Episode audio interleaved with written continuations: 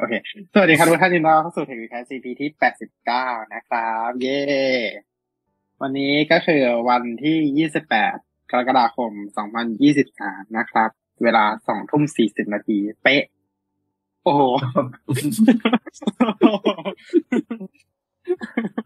ไลฟ์วันศุกร์วันแรก ไอ้ยไม่ใช่ไลฟ์วันศุกร์ครั้งแรกนะครับเพราะเนื่องจากว่าเป็นเทศกาลหยุดยาว ใช่ เดี๋ยวเราจะหยุดพักผ่อนกัน ใช่ครับ ก็จริงๆจริง ๆ วันนี้ก็คือวันหยุดแหละเนาะจริงๆวันนี้ก็คือวันหยุดอยู่แล้วเนาะก็ขึ้นนั่งด่วนฟรีกันด้วยนะครับ วันเฉลิมพระชนเนาะโอเค ก็ วันนี้เราก็มีข่าวสารนะครับ ที่เราจะมาเล่ากันนะครับ อย่างที่เห็นในไตเติ้ลแหละเนาะเราเห็นกันแล้วในไตเติ้ลว่ามีอะไรบ้างนะครับ ก็โอเค เดี๋ยวเราจะมาดูกัน ในไตเติ้ลเนี่ยเราเขียนไว้แค่สองอย่างเนาะเพราะว่าไตเติ้ลมันเต็ม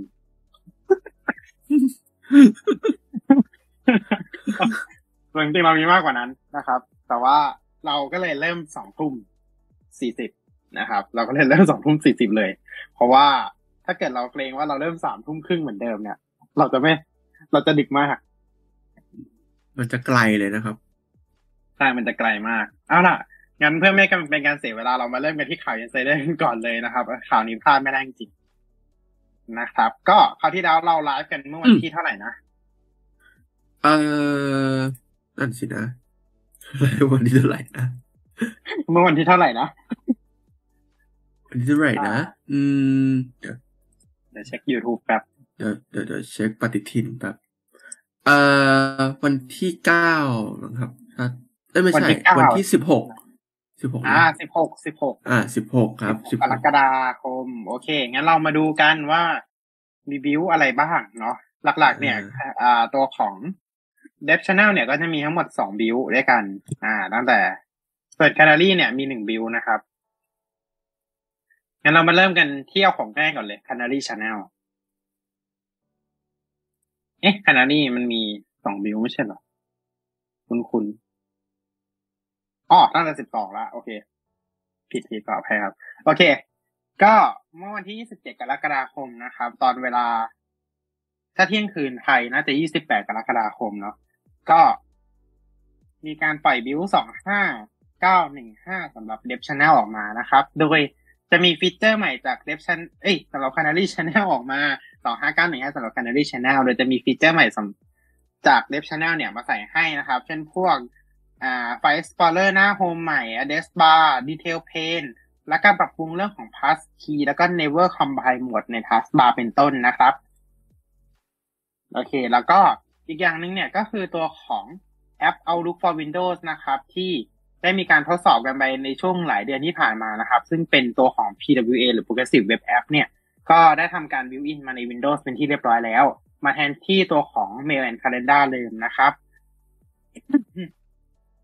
แล้วก็สองอย่างสุดท้ายนะครับ ก็คือมีการปรับปรุงเรื่องของ refresh rate logic นะครับสำหรับมอนิเตอร์ที่ต่างกันแล้วก็สุดท้ายก็คือตัวของ dynamic refresh rate หรือ DRR นะครับเมื่อทำการเปิด battery saver นะครับ Windows จะทำการปรับ refresh rate ให้ต่ำที่สุด แล้วก็ไม่ทำการ สวิชไปยัง refresh rate ที่สูงกว่านั้นอ่าสูงกว่าจุดที่ต่ำที่สุด จนกว่าจะมีการปิด battery saver เพื่อเป็นการ save พลังงานนั่นเองโอเค นี่ก็คือตัวส่วนของ Canary Channel นะครับ ที่ มีการปล่อยออกมานะครับ แล้วก็อีกอย่างหนึ่งก็คือ ตัวของอุปกรณ์ ASUS ทุกชนิดนะครับ ได้มีการแก้ไขตัวของปัญหาในส่วนของ ปัญหาที่เจอใน Canary Channel ใน build ที่แล้ว ที่ไม่ได้ปล่อยให้กับ ASUS อุปกรณ์ ASUS นั่นเอง โอเค ประมาณนี้นะครับสำหรับ build 25915แล้วก็มาดูในส่วนของ Dev Channel ทั้งสอง build กันดีกว่านะครับ ในส่วนของ Dev Channel ทั้งสอง build เนี่ยก็คือเริ่มกันที่ build 23506ในวันที่20กรกฎาคมนะครับในวันที่20ซึ่งเป็นวันพฤหัสนั่นเอง ก็มีการปล่อย ISO ให้ได้ดาวน์โหลดกันด้วยสำหรับ build นี้นะครับ โดย ของใหม่เนี่ยก็คือเรื่องของ passkey นะครับ passwordless แล้วก็พวก win passwordless experience สำหรับพร้อมกับ Windows Hello สำหรับ business นั่นเองนะครับ แล้วก็มีการเรื่องของการแจ้งเตือน password copy แล้วก็ page warning นะครับ แล้วก็มีการปรับปรุงตัวของ local file sharing นะครับ ให้มีหน้าต่างใหม่เลยนะครับ พร้อมกับ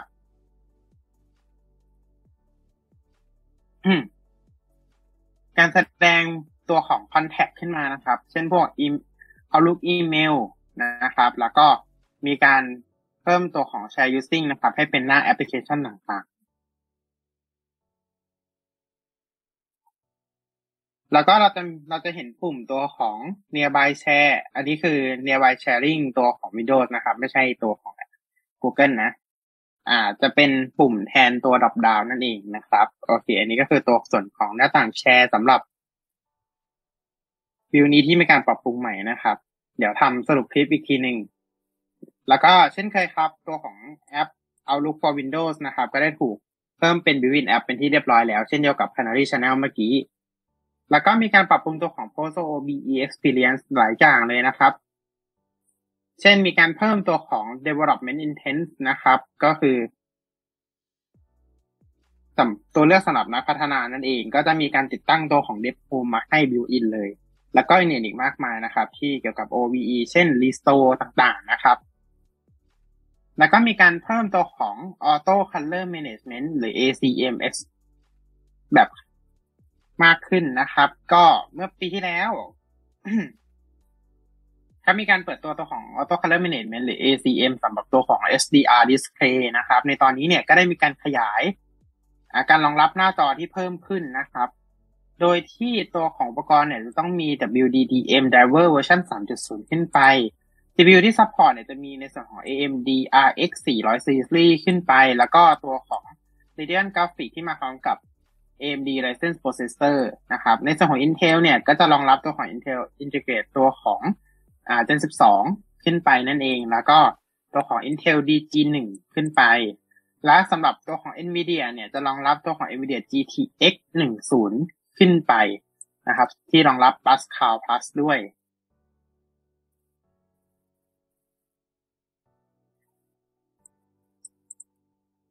แล้วก็ต่อไปนะครับได้มีการปล่อยให้ตัวของ Windows Copilot Preview ได้ใช้งานสำหรับ Windows Insider ทุกท่านนะครับ ในเว็บ Channel เป็นที่เรียบร้อย แล้วก็มีการอัปเดตตัวของอีโมจิให้เป็นรูปแบบ 3D เป็นที่เรียบร้อยแล้ว หลังจากที่ก่อนหน้านี้เนี่ยเขาได้ปล่อยให้เราเห็น 3D แล้วก็ไปทำเป็น 2D แล้วก็มาใช้ใน Windows ให้เรา ตอนนี้เขาก็เอา 3D ที่เขาปล่อยมาตอนแรกอะให้เราใช้ได้แล้วนะครับใช่ครับผมก็ก็งงเหมือนกันว่าทำไมเขาปล่อยดีไซน์แรกมาเป็น 3D แล้วเขาอัปเดตให้เราใน Windows เป็น 2D เออ แล้วก็สุดไม่ท้ายเข้าใจเขาก็เหมือนกันอัปเดตกลับไปเป็นสามดีกลับกลับมาเป็น 3D แล้วครับคนคนน่าจะเรียกร้องเยอะแหละ เพราะว่ามันมันมันมันดูดีกว่า มันดูดีใช่ มันมันเข้าแบบ มันเป็น 3D อะมีการเล่นแสงเงามีอะไรพวกนี้ด้วยนะโอเค แล้วก็ในส่วนของการสลับระหว่าง Desktop ใน Task View เนี่ยจะมีการแสดงชื่อไว้อยู่ตรงด้านล่างขึ้นมานะครับ เป็นการแสดงชื่อ Desktop ขึ้นมานะครับ สำหรับคนที่สร้างไว้หลาย Desktop Virtual Desktop อะไม่ใช่ว่ามี ไม่ใช่ว่ามีหลายจอนะ คือหลาย Desktop ที่ไม่รู้จะอธิบายยังไงเลยอ่าใน Mac มันก็มีเหมือนกันอะเออแต่ไม่รู้ว่าเรียกอะไรอ่าอ่าอ่าเออเอออืมไม่ใช่ App Exposé แล้วดิเป็นแบบ อ่าเข้าใจเป็นการแบบเหมือนเหมือนทำ create หลายๆ desktop เอาไว้ใส่ อ่า เปิดแอปที่แตกต่างกัน อ่าใช่ เอาไว้ใส่หลายแอปอะอ่าเราอาจจะทำเดสก์ท็อปหนึ่งไว้ เปิดเปิดเกี่ยวกับงานอีกเดสก์ท็อปหนึ่งเอาไว้เล่นเกมอะไรแบบเนี้ย เปิดเกมอยู่ก็ไว้เดสก์ท็อปหนึ่งแล้วก็สลับไปทำงานในอีกเดสก์ท็อปหนึ่งก็ได้ อะไรประมาณเนี้ยแหละ คือมันเป็นฟีเจอร์ที่มีตั้งแต่ Windows 10ละเออโอเคของแมวเนี่ยไม่ใช่ control ครับ โอเค Mission Control โอเคครับโอเคซึ่งซึ่งก็ไม่เข้าใจอยู่ดี ต่อไปในส่วนของ Voice Access เนี่ยก็จะมี มีในมีเพิ่มเข้ามาในส่วนของ accessibility flyout บน lock screen เป็นที่เรียบร้อยแล้ว แล้วก็ แล้วก็ในส่วนของ settings เนี่ยได้มีการปิดการใช้งานตัวของหน้า setting homepage เป็นการชั่วคราว เพื่อทำการแก้ไขบั๊กต่างๆนะครับ แล้วก็ได้มีการเพิ่มตัวของ energy recommendation สองอย่างเพิ่มเติมในส่วนของ อ่า energy recommendation ในหน้า power and battery นะครับสำหรับการเปิดการใช้งาน dark mode แล้วก็การปรับ refresh rate เพื่อเซฟพลังงานนั่นเอง อืม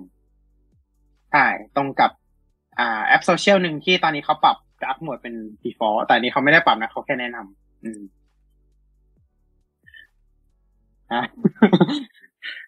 โอเคเนสต่อไปนะครับ อีกบิลล่าสุดเลยก็คือบิลสองสามห้าหนึ่งหนึ่ง ได้มีการเปิดตัวสักทีนะครับ ในการหลังจากที่ทดลองตัวของดีไซน์ Windows Spotlight มันหลายรูปแบบมากๆนะครับ ในที่สุดก็ได้รูปแบบที่ไฟนอลเป็นที่เรียบร้อยแล้วนะครับสำหรับ Windows Spotlight แล้วก็ได้ปล่อยให้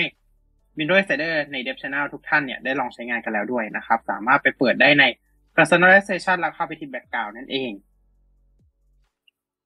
อืม ต่อไปนะครับ ในส่วนของมีการแจ้งเตือนในส่วนของเวลาที่ มีอะไรบางกล้องหรือว่ากล้องมีปัญหานะครับ จะขึ้นเป็นโนติขึ้นมานะครับแจ้งเตือนเราว่ากล้อง มีอะไรบางกล้องอยู่หรือสวิตช์กล้องปิดอยู่หรืออะไรพวกนี้นะครับ ให้กด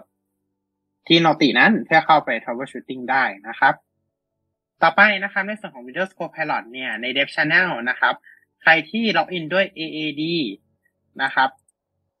จะไม่สามารถใช้งาน Windows Copilot ได้ในบิลนี้นะครับ ซึ่งเป็นการปิดการใช้งานชั่วคราวเท่านั้น ดยเราสามารถเข้าไปเปิดการใช้งานแบบชั่วคราวได้ในตัวส่วนของ Group Policy Editor เข้าไปที่ User Configuration Administrative Templates Windows Component แล้วเข้าไปที่ Windows Copilot นั่นเอง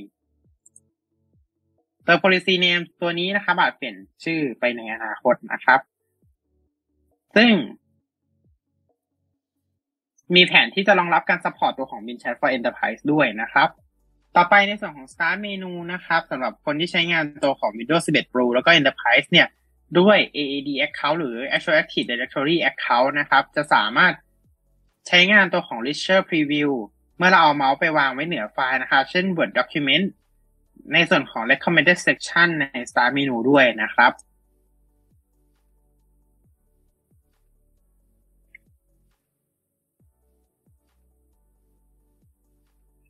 ในส่วนของ Microsoft Account ก็รอการปรับปรุงอีกสักระยะหนึ่งนะครับ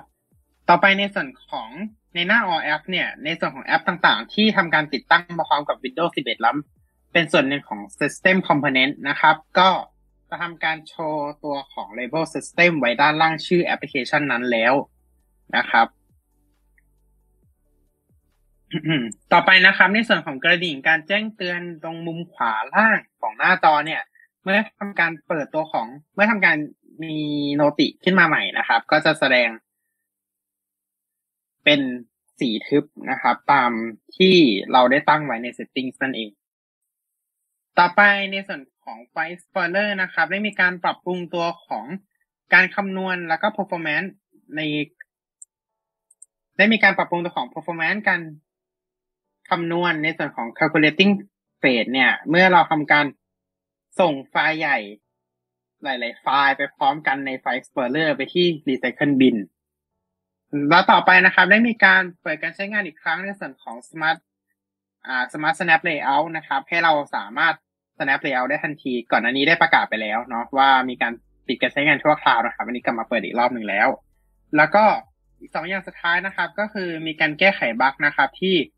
มีการปิดตัวของ new setting home page ด้วย build สองสามห้าศูนย์หกนะครับ ก็กลับมาเปิดใช้งานอีกครั้งหนึ่ง เรางงไหมเราเราพูดกับคนเรา build แล้วนะ แล้วก็สุดท้ายนะครับ ได้มีการปล่อยออปชันใหม่ภายใต้ตัวของ Full Link เพื่อทำการปิดการใช้งานตัวของ Full Link แล้วก็ไม่ให้ตัวของ Full Link เนี่ย ติดเชื่อมต่อต่อกับอุปกรณ์มือถือเราได้นะครับ โอเค ประมาณนี้ ยังคงได้ยินอยู่เนาะฮัลโหลเงียบไปเลยเอาโอเคครับไม่มัน ไม่มันปิดอยู่อ๋อไม่มันเป็นอยู่โอเคอะประมาณนี้นะครับสำหรับยังคงได้ยิน Insider อยู่ทั้งสาครัมบดิวนะครับ ครับ แล้วก็บอกนิดนึงในส่วนของเดือนหน้านะครับ ตั้งแต่วันที่สองสิงหาคมเป็นต้นไปจะมีกิจกรรมใหม่นะครับ ไม่ใช่ใหม่หรอก ก็กิจกรรมเดิมนั่นแหละ กิจกรรม Bug Bash นะครับกลับมาอีกครั้งหนึ่งแล้วนะครับ ในเดือนสิงหาคมนะครับ โดยเริ่มตั้งแต่วันที่สอง สิงหาคมเป็นต้นไปนะครับ จะมี mission ต่างๆให้เราทำใน Feedback Hub นะครับ โดย Bug Bash ในแต่ละแต่ละฟีเจอร์เนี่ยก็จะมีเป็นเกี่ยวกับฟีเจอร์ที่ปล่อยไปในบิวต่างในช anel ต่างๆนั่นเองทั้ง Canary Dev แล้วก็ Beta Channel นะครับ ก็เราติดตามใน blog post ในสัปดาห์หน้านั่นเองนะครับ โอเค เป็นกิจกรรมประจำอ่าประจำทุก quarter แล้วกันเรียกอย่างนี้ดีไหม คือมันก็มีมาเรื่อยๆแต่มันก็ไม่ไม่ได้ไม่ได้มีทุก quarter นะก็เป็นอีกกิจกรรมที่ให้เราไปทดสอบฟีเจอร์ต่างๆนะครับ ว่าฟีเจอร์นี้มันใช้งานได้ดีหรือเปล่ามี bug อะไรหรือเปล่า ถ้ามี bug ก็ feedback ส่งกลับไป ถ้าไม่มี bug ก็คือ แล้วก็สำเร็จภารกิจแล้วก็แต่เราแล้วก็ก็แล้วก็แค่นั้นแหละแต่เราเอาจน เราไม่ไม่ไม่เราจะได้รับเป็นเหมือนแบบเหมือน achievement อะเอออ๋อตอนจบใครตอนจบก็จะมี achievement เหมือนเหมือนเหมือนเวลาเราเล่นเกมอะเราเคลียร์ไปเท่าไหร่อะอ่า แล้วเราก็จะได้ achievement นั้นมา อ่าคปรัระบมาณผนั้นมเป็นกิจกรรมที่สนุกดีนะครับสำหรับ insider เป็นนังทดสอบปากให้เขาโอเคนะครับ โอเค นี่คือ insider ทั้งสามบิลแล้วก็บักแบชในเดือนหน้านะครับ ชื่อก็ตรงเนาะบักแบชอืมอืม ไล่ตามหาบัก อ่า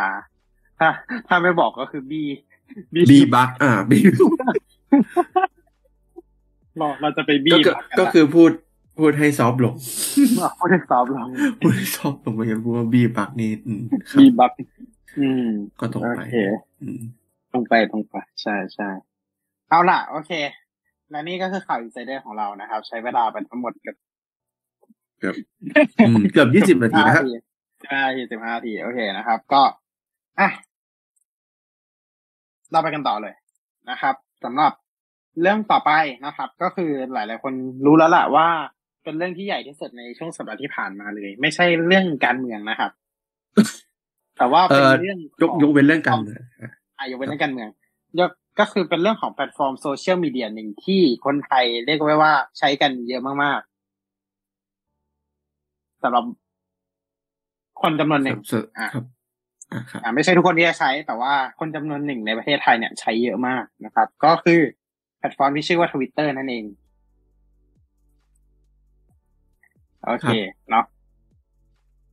หลายคนคงทราบข่าวกันแล้วว่าทวิตเตอร์เนี่ยได้ให้มีการเปลี่ยนชื่อเป็นที่เรียบร้อยแล้ว เราจะไม่มีนกฟ้าต่อไป เราจะมีแต่ X ใช่ เราจะมีแต่ X นะครับ ก็ คือคือคือก็เห็นแววมาสักพักหนึ่งแล้วล่ะ ตั้งแต่เปลี่ยนทวิตเตอร์อิงเป็น X c o p เป็น X Corp ใช่ใช่ก็เห็นแววมาสักพักหนึ่งแล้วเนาะก็ ก็ตัวของตัว X เนี่ย ก็อีลอนมาชอบใช้ตัว X อยู่แล้วเนาะทั้ง SpaceX ทั้งอะไรต่างๆเนาะเออ แน่นอนการรีแบรนด์ตัวของ Twitter เป็น X เนี่ย ก็เป็นที่น่าสงสัยของ เชื่อว่าทุกคนก็สงสัยกันแหละว่า rebrand มาทำไมในเมื่อแบรนด์ทวิตเตอร์อะมันก็ดีอยู่แล้วอ่าอ่า ซึ่งก็ไม่รู้เหมือนกัน ซึ่งก็ไม่รู้เหมือนกันครับ ก็สงสัยเหมือนกัน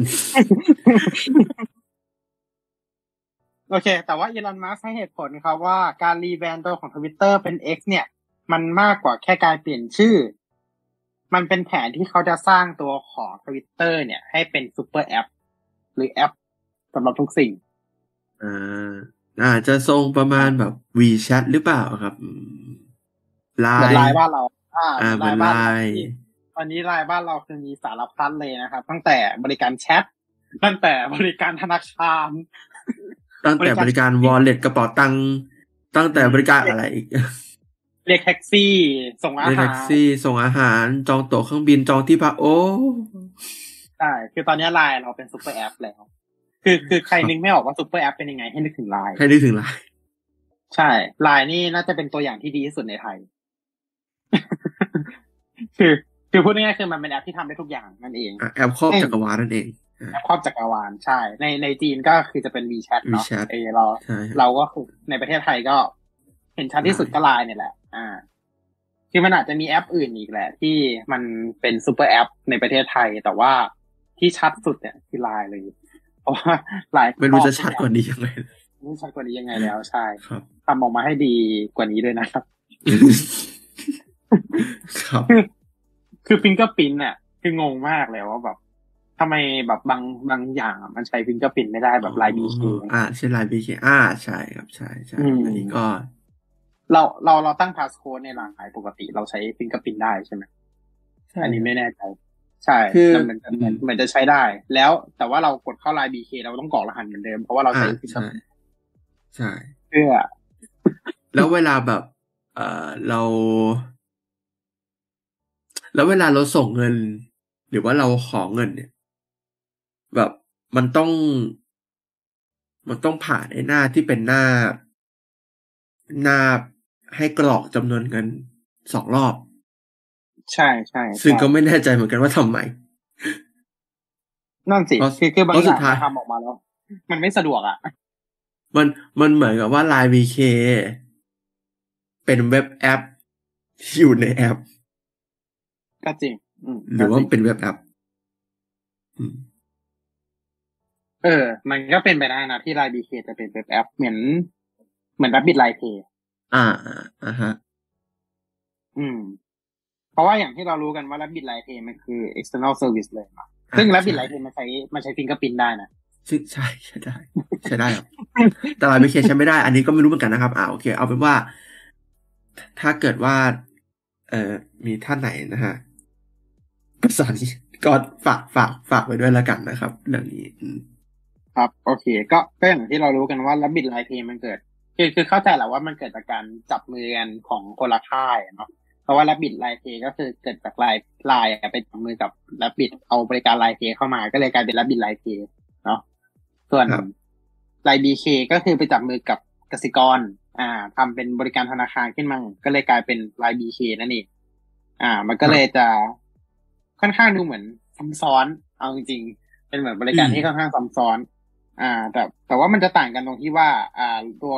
Rabbit Line Pay มันคือกระเป๋าตังค์เป็นเหมือน wallet อ่าอ่าฮะไลน์ BK คือบัญชีธนาคารเลย อ่าใช่ อ่า มันจะต่างกันตรงนี้นะครับ ซึ่งอะอ่าแต่ที่น่าสนสนใจมากกว่าก็คือ เราเนี่ย ไม่ไม่แน่ใจว่าปัจจุบันยังต้องทำอยู่ไหมนะก็คือ เราจำเป็นต้องเปิด Line BK account เพิ่มขึ้นมาเพื่อที่จะใช้ Line BK ทั้งนั้นที่เราก็สามารถลิงก์ KBank account มาใช้ได้ อ่า ใช่ครับ คือก็คือสมัยก่อนมันเป็นแบบนี้ก็คือ เราต้องเราต้องเปิดบัญชี Line BK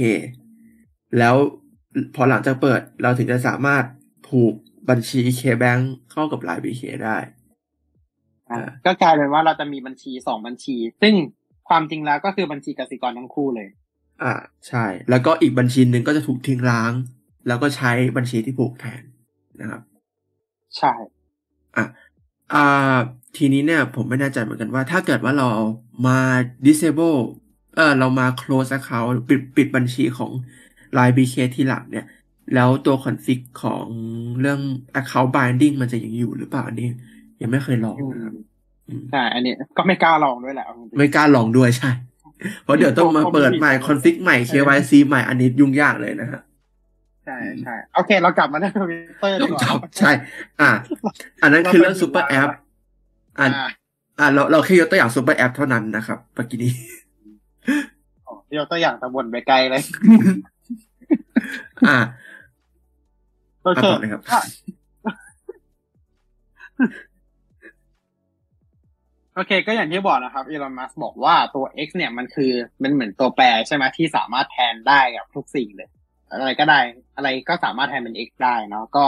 ก็เลยเปลี่ยนชื่อเป็น X ครับ อืม นั่นแหละครับ ทีนี้ปัญหา ปัญหาหลายๆอย่างก็ตามมาเลยเนาะหลังจากที่เปลี่ยนชื่อเป็น X เนาะก็คือเรื่องของการเปลี่ยนชื่อ ทั้งโลโก้แอปครับที่เราจะไม่เห็นนกสีฟ้าอีกต่อไปแล้ว แล้วก็ ธีมของแอป เนี่ย ก็จะไม่ใช่ธีมสีฟ้าแล้ว อ่าใช่ จะเป็นทีมสีกอดำแทนดำใช่ขาวดำซึ่งเอาจริงๆนะ โลโก้อะไม่ค่อยเท่าไหร่ แต่ธีมสีอะเหมือนเทรดเลย อ่าใช่ คือตอนนี้เหมือนเปิดช่องช่องให้แบบเทรดเข้ามาแซะ X ได้มากขึ้น คือแบบก็ มันธีมสีเดียวกันเลยนะ ขาวดำแล้วก็ใช่ลายเส้นของโลโก้ที่เป็นตัว X ก็แหมทำให้อดนึกถึงแอป Trace ไม่ได้จริงใช่ใช่ใช่ๆครับ อืม จริงๆก่อนหน้านี้มันจะมีเรื่องเรื่องตลกอย่างเช่น x j p a n อ่า ที่เป็นวง วงในญี่ปุ่นใช่ไหมแล้วเขาเขาใช้ชื่อว่า x j p a n อยู่ใช่ไหมครับ แล้วก็ เวลาตัวของ account Twitter Japan เนี่ยจะเปลี่ยนชื่ออะก็อืมมันก็กันนะเพราะอะไรอยู่นะครับ อืมมันเพราะว่าถ้าเปลี่ยนเป็น X แล้วตามด้วยประเทศเนี่ยมันก็จะเป็น X Japan ซึ่งมันก็ไปซ้ำกับวงไปแล้ว อ่า อ่า ก็ซ้ำกับวงไปแล้วใช่ไหมเขาก็เลยแก้ปัญหาวิธีง่ายๆ ครับด้วยการตัด X ทิ้งไปเลยครับเหลือแค่ Japan อย่างเดียว กลายเป็นแอคเคาท์ของประเทศเหรออ่าอ่า ก็เหมือนอยู่นะ ก็ก็ก็ก็ใช้ได้นะครับ ก็ใช้ได้ใช่ครับ ตอนนี้ใครเข้าไปดูก็ได้นะครับ ตัว a s s i g n Twitter JP นะครับ ได้เปลี่ยนชื่อตัวของ Account เนี่ย เป็น Japan อย่างเดียวนะครับ จากก่อนหน้านี้ที่เป็น Twitter Japan นะ อ่าเขาเปลี่ยนเขาเปลี่ยนชื่อเรียบร้อยแล้วนะครับ ก็ ก็โดนก็โดนแซวแหละว่าแบบถ้าเปลี่ยนเป็น X Japan มันก็คงแบบดูแปลกๆอยู่เหมือนกัน อ่าครับครับก็จริงๆก็ไม่ใช่มีแค่ตัวของอ่า Twitter Japan หรอกก็คือมี Account Twitter อื่นๆด้วยแหละที่มาบางอันก็จะมีปัญหา เช่น X อะไรบางอย่างซึ่งเราจะไม่พูดแล้วกัน อ่า ไม่ไม่หมายถึงว่า เช่น username ที่ชื่อว่า X อะครับ อ่าอ่าใช่ใช่ใช่อะไรแบบเนี้ยนั่นนั่นแหละครับ มีปัญหา ก็คือเรื่องเรื่องราวมีอยู่ว่าก็คือ Twitter อะหมายถึง X อะครับ ก็ไป acquire แบบไอตัว account ที่มีชื่อว่า X คนที่อ่าเขาถืออยู่เดิมเนี่ย ก็คือได้รับการติดต่อจาก X ได้รับการติดต่อ Twitter X แล้วกันแล้วกัน X t o p แล้วกัน อะ อะ และได้รับการติดต่อจาก X Corp เพื่อที่จะมาอ่าดีลกันว่า อ่า ผมขอตัว account นี้นะ แต่ไม่จ่ายตังค์ให้ เพราะมันผิดละเมิดลิขสิทธิ์เอ่อมันละเมิดตัว terms of use ของเขา ที่เขาบอกว่าไม่สามารถถ่ายโอน ac- ถ่ายโอน account กันด้วยด้วยด้วยเงินได้ เพราะฉะนั้น X Corp ก็ไม่สามารถทำแบบนั้นได้เหมือนกัน นะอืมก็ X Corp ก็ไปเจรจา username X เดิมเนี่ย ก็คือขอ username นั้นมา แล้วก็ offer แบบพวก merge อะไรพวกนี้ให้นะครับ ก็ตลกดีเหมือนกัน อะส่วนส่วน account นั้น ตัว at sign เขาก็ได้เปลี่ยนเป็น X แล้วก็มีเลขเป็นสิบ digit เลยอ่าอ่าอ่าก็ครับก็ตามนั้นนะก็คือเหมือน generate ขึ้นมาอะ generate ขึ้นมาอะไรประมาณนั้น generateเขาอาจจะไม่ได้ generate ก็ได้นะครับอาจจะพิมพ์มั่วก็ได้แต่ว่าเราก็ไม่รู้เหมือนกัน อืมอืมอืมแต่แต่คิดว่าเป็นการ generate นะครับ เพราะว่าดูเลขมันเป็น pattern มาก อืม อ่าประมาณนั้นนะแล้วก็จริงๆแล้วไม่ใช่แค่ตัวของอะอย่างที่บอกปัญหาเนี่ยก็คือ รู้สึกว่าทางทวิตเตอร์เนี่ยจะทาง X เนี่ยก็จะเปลี่ยนตัวของชื่อเขาก็คือจะไม่นำหน้าด้วย X อะไรต่อไปแล้ว ก็คือเป็นเช่น Twitter Creators เดิมเนี่ยก็ตัดเหลือแค่ตัว Creator อย่างเดียวเนาะ creators ใช่ทวิตเตอร์ Music ก็ตัดเหลือแค่ Music อย่างเดียว ก็ น่าจะเป็น pattern นี้ไปทั้งหมดแล้วนะครับ แต่ว่าก็ยังมีบาง account เหมือนกันที่เป็น official ของทวิตเตอร์เนี่ยยังคงใช้ตัวของทวิตเตอร์เหมือนเดิมเช่นอ่า ที่ดูเนี่ยก็จะมี Twitter Books อ่าครับ ซึ่งดูเหมือนจะไม่ active แล้ว ก็ก็ก็เลยไม่เปลี่ยนก็เลยไม่เปลี่ยน อ่า แล้วก็อ่ามี Twitter Sports ด้วยเนาะ Twitter Sports แต่ว่าเป็นของ อ่าออสเตรเลีย ของอ่าออสเตรเลียครับใช่อันนี้ก็ยังไม่ได้เปลี่ยนนะครับ ก็ดูเหมือนยังมีอีกหลายอันเนี่ยที่ก็ยังไม่ได้เปลี่ยนเหมือนกันนะครับ อืม แล้วสิ่งที่น่าสนใจคือตัวทวิตเตอร์ไทยแลนด์ก็ยังไม่ได้เปลี่ยนเช่นกันนะครับใช่ใช่ทวิตเตอร์ไทยแลนด์ยังไม่เปลี่ยนนะยังคงใช้เป็นทวิตเตอร์ไทยแลนด์อยู่ แต่มันไม่ active แล้วไงครับ คือโพสต์ล่าสุดตั้งแต่ตุลาปีปีที่แล้ว ก็คือเขาไม่แอคทีฟแล้ว ก็ก็เลยไม่ไม่รู้ว่าเขาจะเปลี่ยนหรือเปล่าหรือเขาลืมรหัสไปแล้วก็ไม่รู้ Twitter Sport ก็ยังไม่ได้เปลี่ยนนะครับใช่โอเค ก็ไม่เป็นไรก็คงกำลังค่อยๆ transition ไปเรื่อยๆเนาะแล้วก็ครับผมช่วงจริงๆผมลง IG Story ใน IT v e s a ไว้ด้วยเนาะก็คือ อัปเดตแอปฝั่ง Android เนี่ย ได้มีการเปลี่ยนโลโก้เป็นที่เรียบร้อยแล้ว โลโก้แล้วก็ชื่อเป็น X เรียบร้อยอืม ฝั่งฝั่ง iOS มาหรือยังอันนี้ไม่ทราบเหมือนกัน ฝั่ง iOS ยังไม่มาครับ เพราะฉะนั้นแล้วเนี่ยถ้าเกิดว่าใครยังคิดถึงนกฟ้าอยู่นะครับ ก็ใช้บน iPhone ครับ ยังไม่ได้อัปเดตอะไร โอเคนะครับทุกก็ก็คือทุกอย่างตอนนี้ยังเป็นเหมือนเดิมเลย มีเป็นโลโก้นก ทั้งทั้งหน้าแอป แล้วก็ทั้งในแอปนะครับ แล้วก็ปุ่มก็ยังเป็นทวงทวีตและพวกนี้อยู่ อ่าโอเค แต่แต่ที่ผมตลกมากก็คือ คือทวิตเตอร์ คือ X เนี่ยมันเปลี่ยนชื่อบน Android แล้วใช่ไหมแต่ผมใช้ครับตัวของเวอร์ชันเบต้าเนาะก็คือทวิตเตอร์ไปลงทะเบียนเบต้าข้างล่างอะ Play Store จะมีให้กดลงทะเบียนได้ฟรีอ่าไม่ต้องไม่ต้องไม่ต้องใช้ TestFlight เหมือน Apple เนาะอ่าไม่ต้องใช้อ่าเทสกดกันกดได้กดด้านล่างได้เลยคือกดจอยได้เลย ก็ใช้ตัวของ Twitter Beta อยู่แล้วทีนี้มันเปลี่ยนเป็น X วงเล็บ Beta อ่า คือคือไอวงเล็บ Beta มันคือชื่อแอปของ อ่า ไม่ใช่ ไม่ใช่ชื่อแอป มันคือของอ๋อ Play Store ใส่มาให้อยู่แล้วอ่าอ่าคือมันคือชื่อแอปคือ X อย่างเดียว แล้วอันไหนที่เป็นเวอร์ชันเบต้าหรือเราลงทะเบียนเบต้าไว้เนี่ย ตัว Play Store จะใส่คำว่าวงเล็บเบต้าให้อัตโนมัติ แต่เวลาติดตั้งบนเครื่องอะ ทีเนี้ยขึ้นอยู่กับ dev- developer แล้วว่าจะตั้งชื่อแอปยังไง บางคนอาจจะตั้งให้เป็นแค่ชื่อแอปของเราอย่างเดียว ไม่ต้องใส่เบต้าก็มีเหมือนกัน อืมทีนี้ครับ ชื่อแอปของทวิตเตอร์เบต้าเนี่ยมันคือทวิตเตอร์เบต้าเลย ไม่มีวงเล็บไม่มีอะไรคำว่าทวิตเตอร์แล้วก็ต่อด้วยเบต้าเลยวงเล็บ อ่า มีเว้นวรรคทุกระหว่างคำนิดนึง ทีเนี้ยครับอือหือเขาก็ยังไม่ได้เปลี่ยน มันก็ยังใช้คำว่าทวิตเตอร์วงเป็นวรรคเบต้า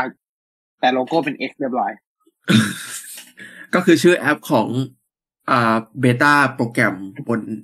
Android ยังไม่ถูกเปลี่ยน เป็นใช่ยังไม่ X ถูกเปลี่ยน Beta ใช่ ยังแต่เป็นชื่อแอปทางการ Twitter เปลี่ยน Beta แล้ว ใช่ชื่อแอปทางการเปลี่ยนแล้ว อันนี้ไม่มั่นใจเหมือนกันว่าถ้าเป็นเวอร์ชัน Public Release เนี่ย จะจะเป็น X หรือยัง อ่า แต่ว่าเวอร์ชันใช้ Public Beta อยู่เอ่อดูก่อนนะคือถ้าครับถ้า search ใน Play Store อะมันอันนี้ไปแล้วไงมันเปลี่ยนชื่อไปแล้ว แต่ว่าเวลาติดลงติดตั้งลงบนเครื่อง อันนี้ไม่มั่นใจ บน เป็นเป็นแล้วครับ เป็นเป็น X อะ X เฉยๆเลย โอเค X เฉยๆก็แสดงว่าเป็นแค่เวอร์ชันเบต้าที่ยังไม่ได้ถูกเปลี่ยนเนาะอ่าฮะ ครับอืมฮึ โอเค แล้วก็ตัวปุ่ม Search เนี่ย มันก็ไม่ Search ทวิตแล้วเนาะมันก็เป็น Search X แทน Search อ่า X ใช่ใช่ใช่แล้วแล้วถ้าเราจะ tweeting เหรอครับ Xing ยังเป็นทวิตอยู่อ๋อยังเป็นทวิตอยู่ อ่าคือเหมือนไอคอนอะไรต่างๆในแอปอะจะเปลี่ยนแค่ตัวของโลโก้แอปเท่านั้น คือที่เหลือยังไม่ได้มีการเปลี่ยนเลย ยังเป็นทวิตอยู่เหมือนเดิม อ่า ที่เหลือยังเป็นทวิตอยู่เหมือนเดิม ก็ก็ ต่อไปนะฮะแต่เรายังคงเป็นอยู่กับทวิตต่อไป ครับผมส่วน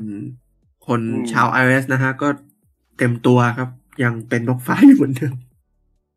แล้วคือ description ใน Play Store ตลกมากครับ มันทันพารากราฟแรกเขียนว่า now with Twitter Space join listen and speak in live audio conversation แล้วพารากราฟต่อมาก็เขียนว่า the X app ลืมแล้วอัปคือเดตลืมแก้มันลืมแก้พารากราฟบนเหรอ ลืมก็คงจะอย่างนั้นแหละครับอืมลืมแก้พารากราฟบน อ่า น่าจะลืมแก้พารากราฟบทเนอะอ่า แต่คือทีนี้เนี่ย ผมสงสัยว่าตัวของอ้อในแอปก็ยังไม่ได้มีการเปลี่ยนเป็น X X Space เนาะก็เป็น Twitter Space เหมือนเดิม อ่า ตัวของ Twitter Space ยังเป็น Twitter Space อยู่นะณตอนนี้นะครับ อ่า ก็คือพูดง่ายๆคือไม่ได้เปลี่ยนอะไรเลย นอกจากตัวโลโก้แอปกับชื่อแอป ที่เหลือยังเหมือนเดิมอ่าครับอ๋อแล้วก็ Twitter Blue ตัวหน้าเมนูเนี่ยตัดเหลือคำว่า Blue อย่างเดียวแล้วอ่าหน้าเมนูตัดเหลือเหลือคำว่าคำว่า Blue Blue แต่ว่าเวลาเข้าไปเนี่ยแต่ว่ามันทวิตเตอร์ Blue อยู่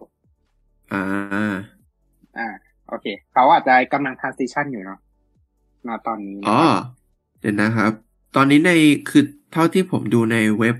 เอ่อ pay.google.com นะ คือผมไม่ยังยังไม่มี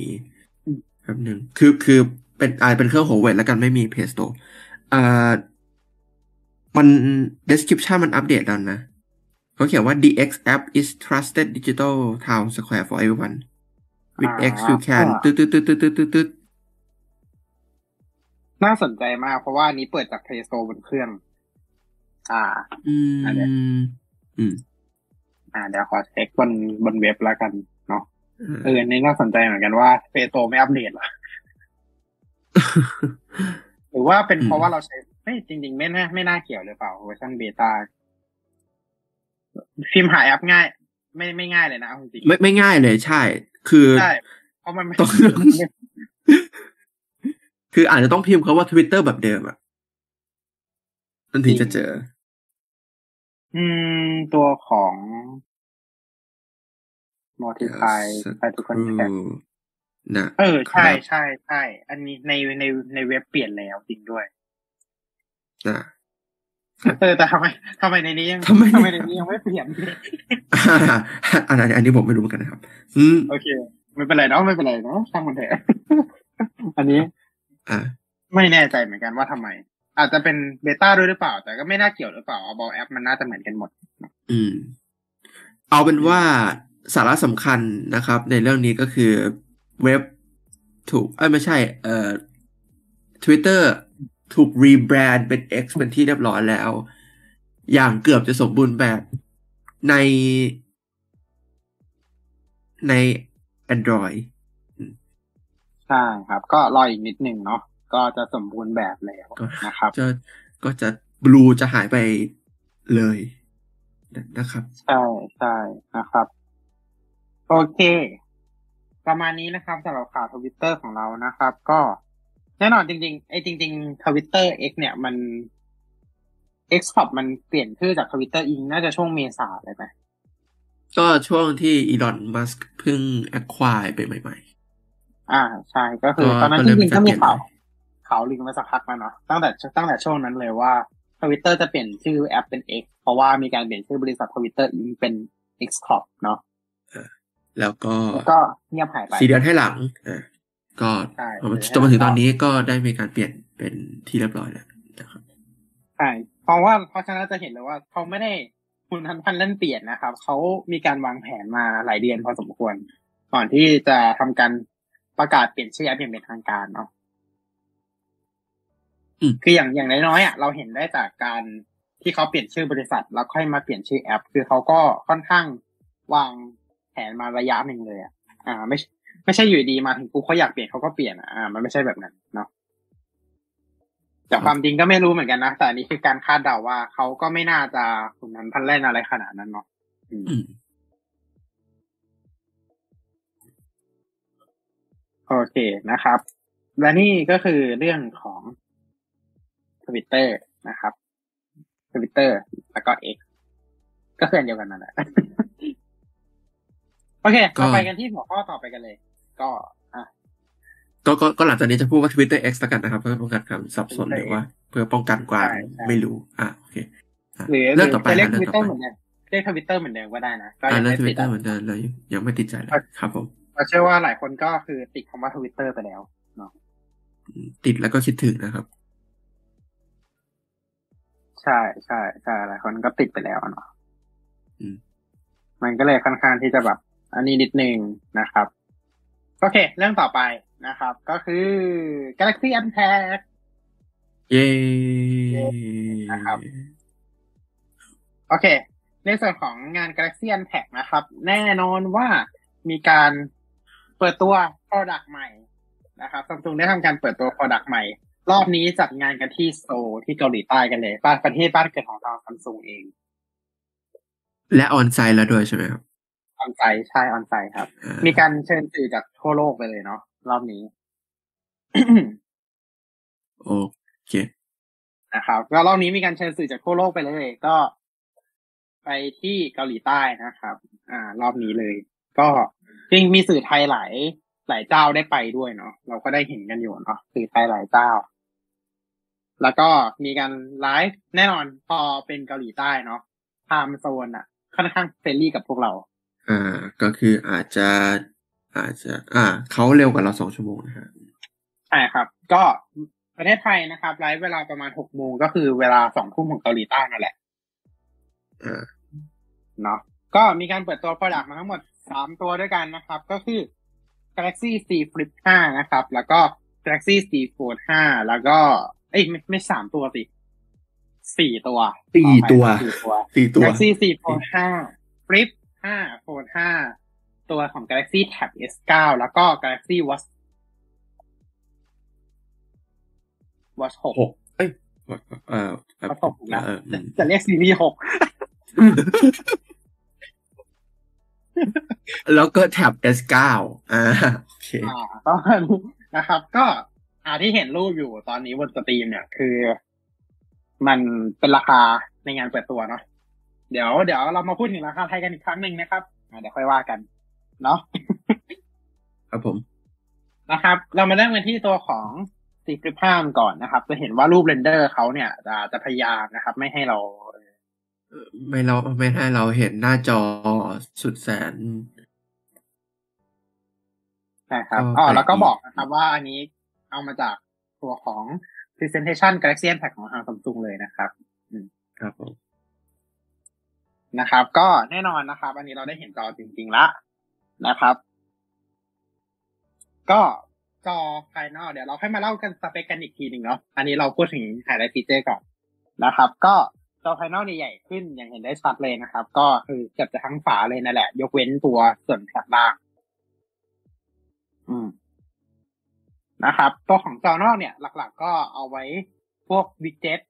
เนาะ widget การ quick setting การใช้แอปบางแอป เช่นแอปกล้องนะครับ แล้วก็พวก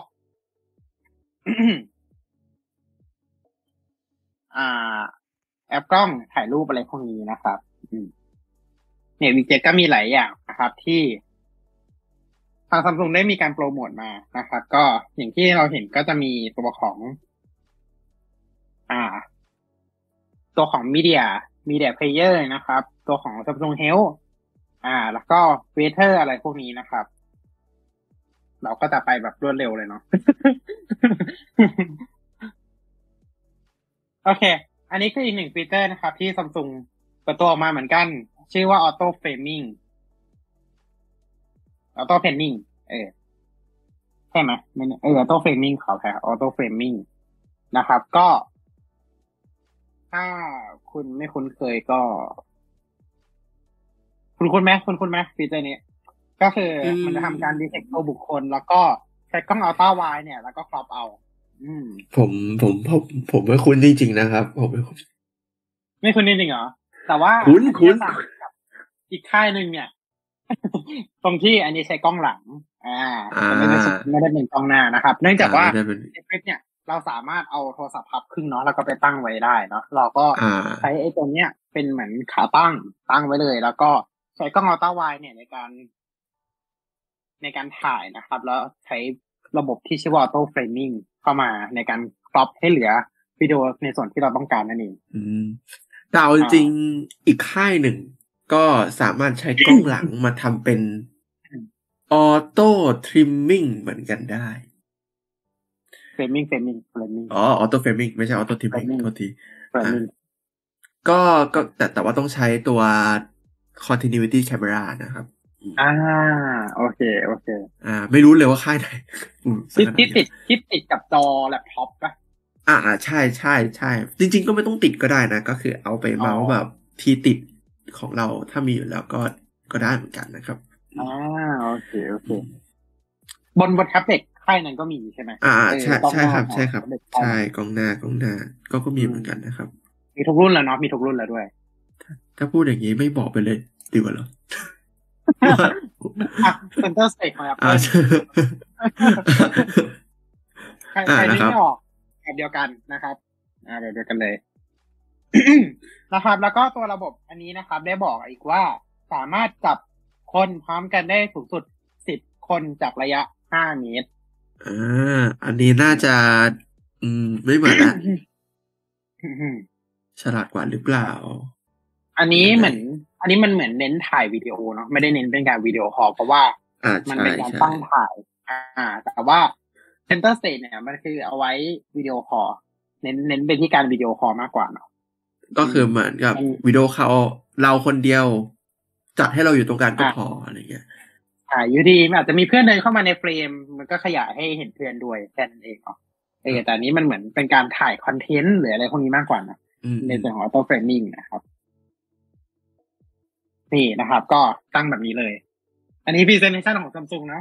เราไม่ได้ไปเซตฉากมาอย่างไรเพราะว่าเราไม่ได้มีเครื่องจริงด้วยนะครับ นะครับ ในส่วนของ Flex Mode เนี่ยจะรองรับตั้งแต่ตัวของ 75 องศาถึง 115 องศา ก็คือตั้งเหมือนเหมือนกับ Z Flip เบอร์อื่นๆเลยนะครับ ครับ อ่าเราจะสังเกตเห็นตัวกล้องเนาะว่าตัว UI กล้องเนี่ยก็จะเป็นประมาณนี้นะครับเพราะฉะนั้นไอตัว cover ด้านหน้าเนี่ยจะทำให้เราเป็นกล้องเซลฟี่ได้ดีขึ้นเนาะเชื่อว่าหลายคนก็พอพอใช้มือถือครับได้เนี่ย เราก็ต้องการที่จะเอาตัวกล้องหลังเนี่ย มาใช้เป็นกล้องอ่าเซลฟี่อ่าใช่ เพราะมันชัดกว่าด้วยนะคอ่ารับมันใช้กว่ากล้องหน้าเราด้วยนะครับก็ก็ไม่แปลกเนาะที่การที่มีตัวของ cover screen ใหญ่ขึ้นเนี่ย มันจะทำให้ตัวของคอนเทนต์ที่อยู่ในหน้าจอเนี่ยมันแสดงได้มากขึ้น แล้วก็ทำให้เราเห็นรูปพรีวิวเนี่ยชัดขึ้นด้วย ครับ อืม ถึงแม้ตาส่วนจะยังยังโดนครอปอยู่เหมือนเดิมอ่าฮะเพราะว่าแต่ก็มันไม่ถือว่าสมรถเห็นเยอะขึ้นทำเป็นกราฟแล้วแหละอ่าอืม ใช่ใช่มันไม่สามารถทำเป็นสี่ต่อสามได้นะครับ คือกล้องมือถือมันถ่ายเป็นสี่ต่อสามเนาะเออครับถ้าสองต่อสามจะเป็นกล้องกล้องทั่วไปอืมอะตัวของ อันนี้จะมีในส่วนของ AI เข้ามาช่วยนะครับ ก็หนึ่งในนั้นเนี่ยก็คือ AI Stereo Depth Map นะครับ ก็ ทำให้ตัวของการถ่ายแบบหน้าชัดหลังเบลอร์ เนี่ย สามารถใช้งานได้ดีมากยิ่งขึ้นด้วย แล้วก็นี่ อันนี้คือจุดเด่นของ Z Flip รุ่นนี้ด้วยนะครับ ก็คือเราจะมีตัวเหมือนการ์ดอะการ์ดใส่ไว้การ์ดกับเคสใส่เนาะเราเอาการ์ดอันไหนใส่ไว้ในเคสใส่แล้วก็ใส่ไว้ในเครื่องนะครับ ตัวของ wallpaper บน cover screen เนี่ยก็จะเปลี่ยนไปตามตัวของการ์ดนั้นๆด้วย มันคือการ์ด NFC นั่นแหละเนาะ อ่าพูดง่ายๆ นะครับ ก็มีหลากหลายรูปแบบเลย จริง ๆ มีสื่อไทยหลายเจ้าก็ได้ถ่ายให้เราดูกันดูกันแล้วด้วยเนาะอ่าน่าจะเห็นคันของบันตากันมาบ้างนะครับ แล้วก็ตัวของเหมือนอันนี้เหมือนเปิดสไลด์โชว์เหมือนแบบ presentation เลยนะครับ ตัวของขอบรอบนี้นะครับ แน่นอนก็คือ Samsung ได้มีการปรับปรุง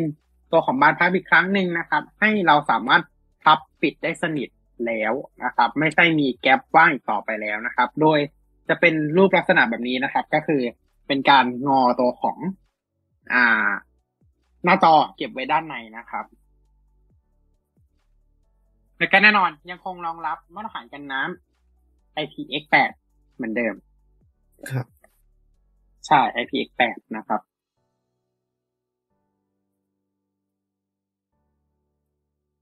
โอเค และนี่คือสรุปสเปคของ Galaxy Z Flip 5 จากงาน Galaxy Unpacked นะครับ โอเค แต่ว่าแน่นอนเราจะไม่ดูในงาน Galaxy Unpacked เราจะมาพูดถึงสเปคจริง ๆ โอเค แน่นอนครับว่าในครั้งนี้นะครับ ยังคงใช้เป็น CPU ตัวของ Snapdragon อ่า Snapdragon 8 Gen 2เหมือนเดิม ใช่ไหมใช่ ถูกละ อืมใช่ใช่ใช่ใช้เป็น CPU ตัวล่าสุดของทาง Samsung นะครับ ที่ใช้กับ Series S เนาะใช้เป็น Snapdragon 8 Gen 2 for Galaxy นะครับอืมเราต้องพูดด้วยไหมว่า for Galaxy พูดแล้วเนาะมันมันโมให้เฉพาะนะครับ ก็ มาพร้อมกับ Android 13 มัน UI 5.1.1 นะครับ แล้วก็หน้าจอเนี่ยแน่นอนนะครับ หน้าจอด้านในนะครับ มีขนาด 6.7 นิ้ว แล้วก็หน้าจอด้านนอกเนี่ย วัดจากมุมหนึ่งถึงอีกมุมหนึ่งนะครับ มุมที่ไม่ติดกล้องนะ 3.4 เมตรไอ้ย3.4 นิ้วนะครับ 3.4 นิ้ว แล้วก็ความหนักของเครื่องนะครับ ในขณะที่ไม่ได้พับเนี่ยอยู่ที่ 6.9 มิล แล้วในขณะที่พับอยู่นะครับ มีความหนาอยู่ที่15.1มิลนะครับ หน้าจอนะครับ ทั้งหมดเป็นหน้าจอด้านในเป็น Verbal Disc Dynamic AMOLED 2X นะครับ refresh rate อยู่ที่ 120 Hz รองรับ HDR10 Plus แล้วก็ความสว่างสูงสุดอยู่ที่ 1,200 นิตนะครับ ครับ ส่วนตัวของหน้าจอนอกนะครับ หน้าจอ cover เนี่ย จะเป็น Super AMOLED ขนาด 3.4 นิ้วอย่างที่เราบอกไปแล้ว นะครับ แล้วก็มี Gorilla Glass Victus 2อ่าความเร็วอยู่ที่สามร้อยหก ppi อ่า โอเค ประมาณนี้นะครับโอ้ยเสียงวันนี้ เสียงวันนี้โอเค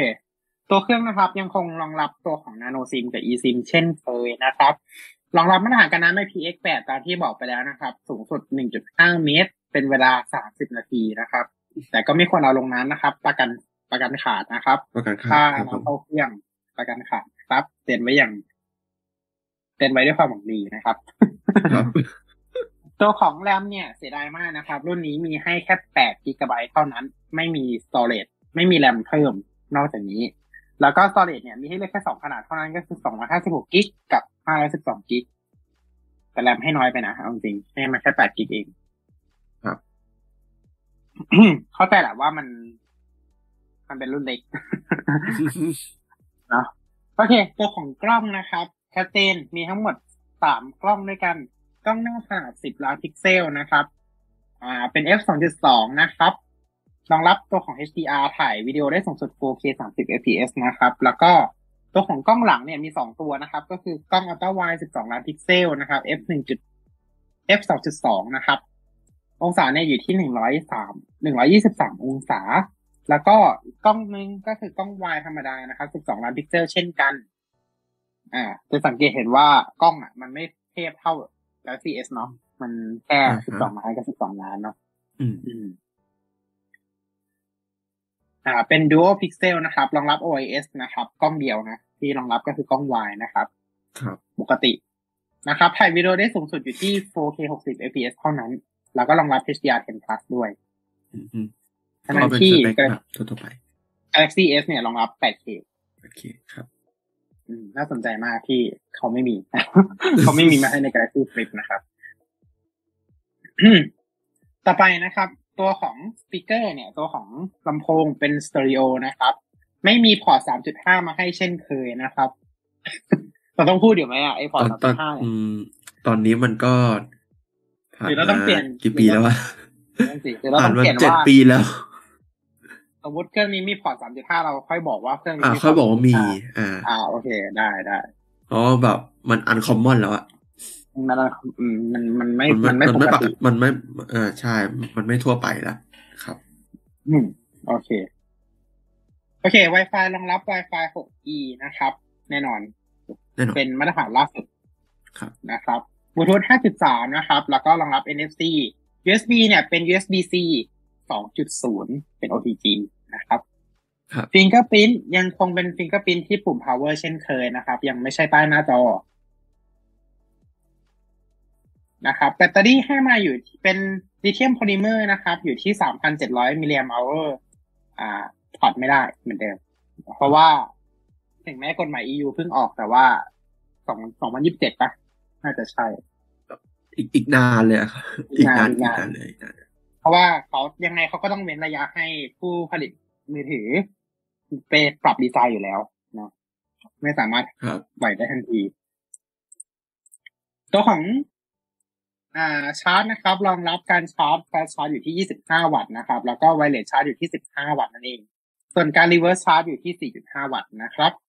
ตัวของสีมีทั้งหมด 4 สีด้วยกัน สีครีม สีลาเวนเดอร์ สีมินต์แล้วก็สีแกรไฟต์นะครับ แล้วก็จะมีสีพิเศษในเว็บซัมซุงด้วย เดี๋ยวเราค่อยว่ากันนะครับ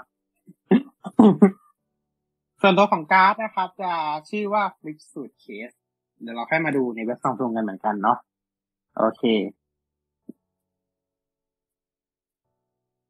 อะ จบ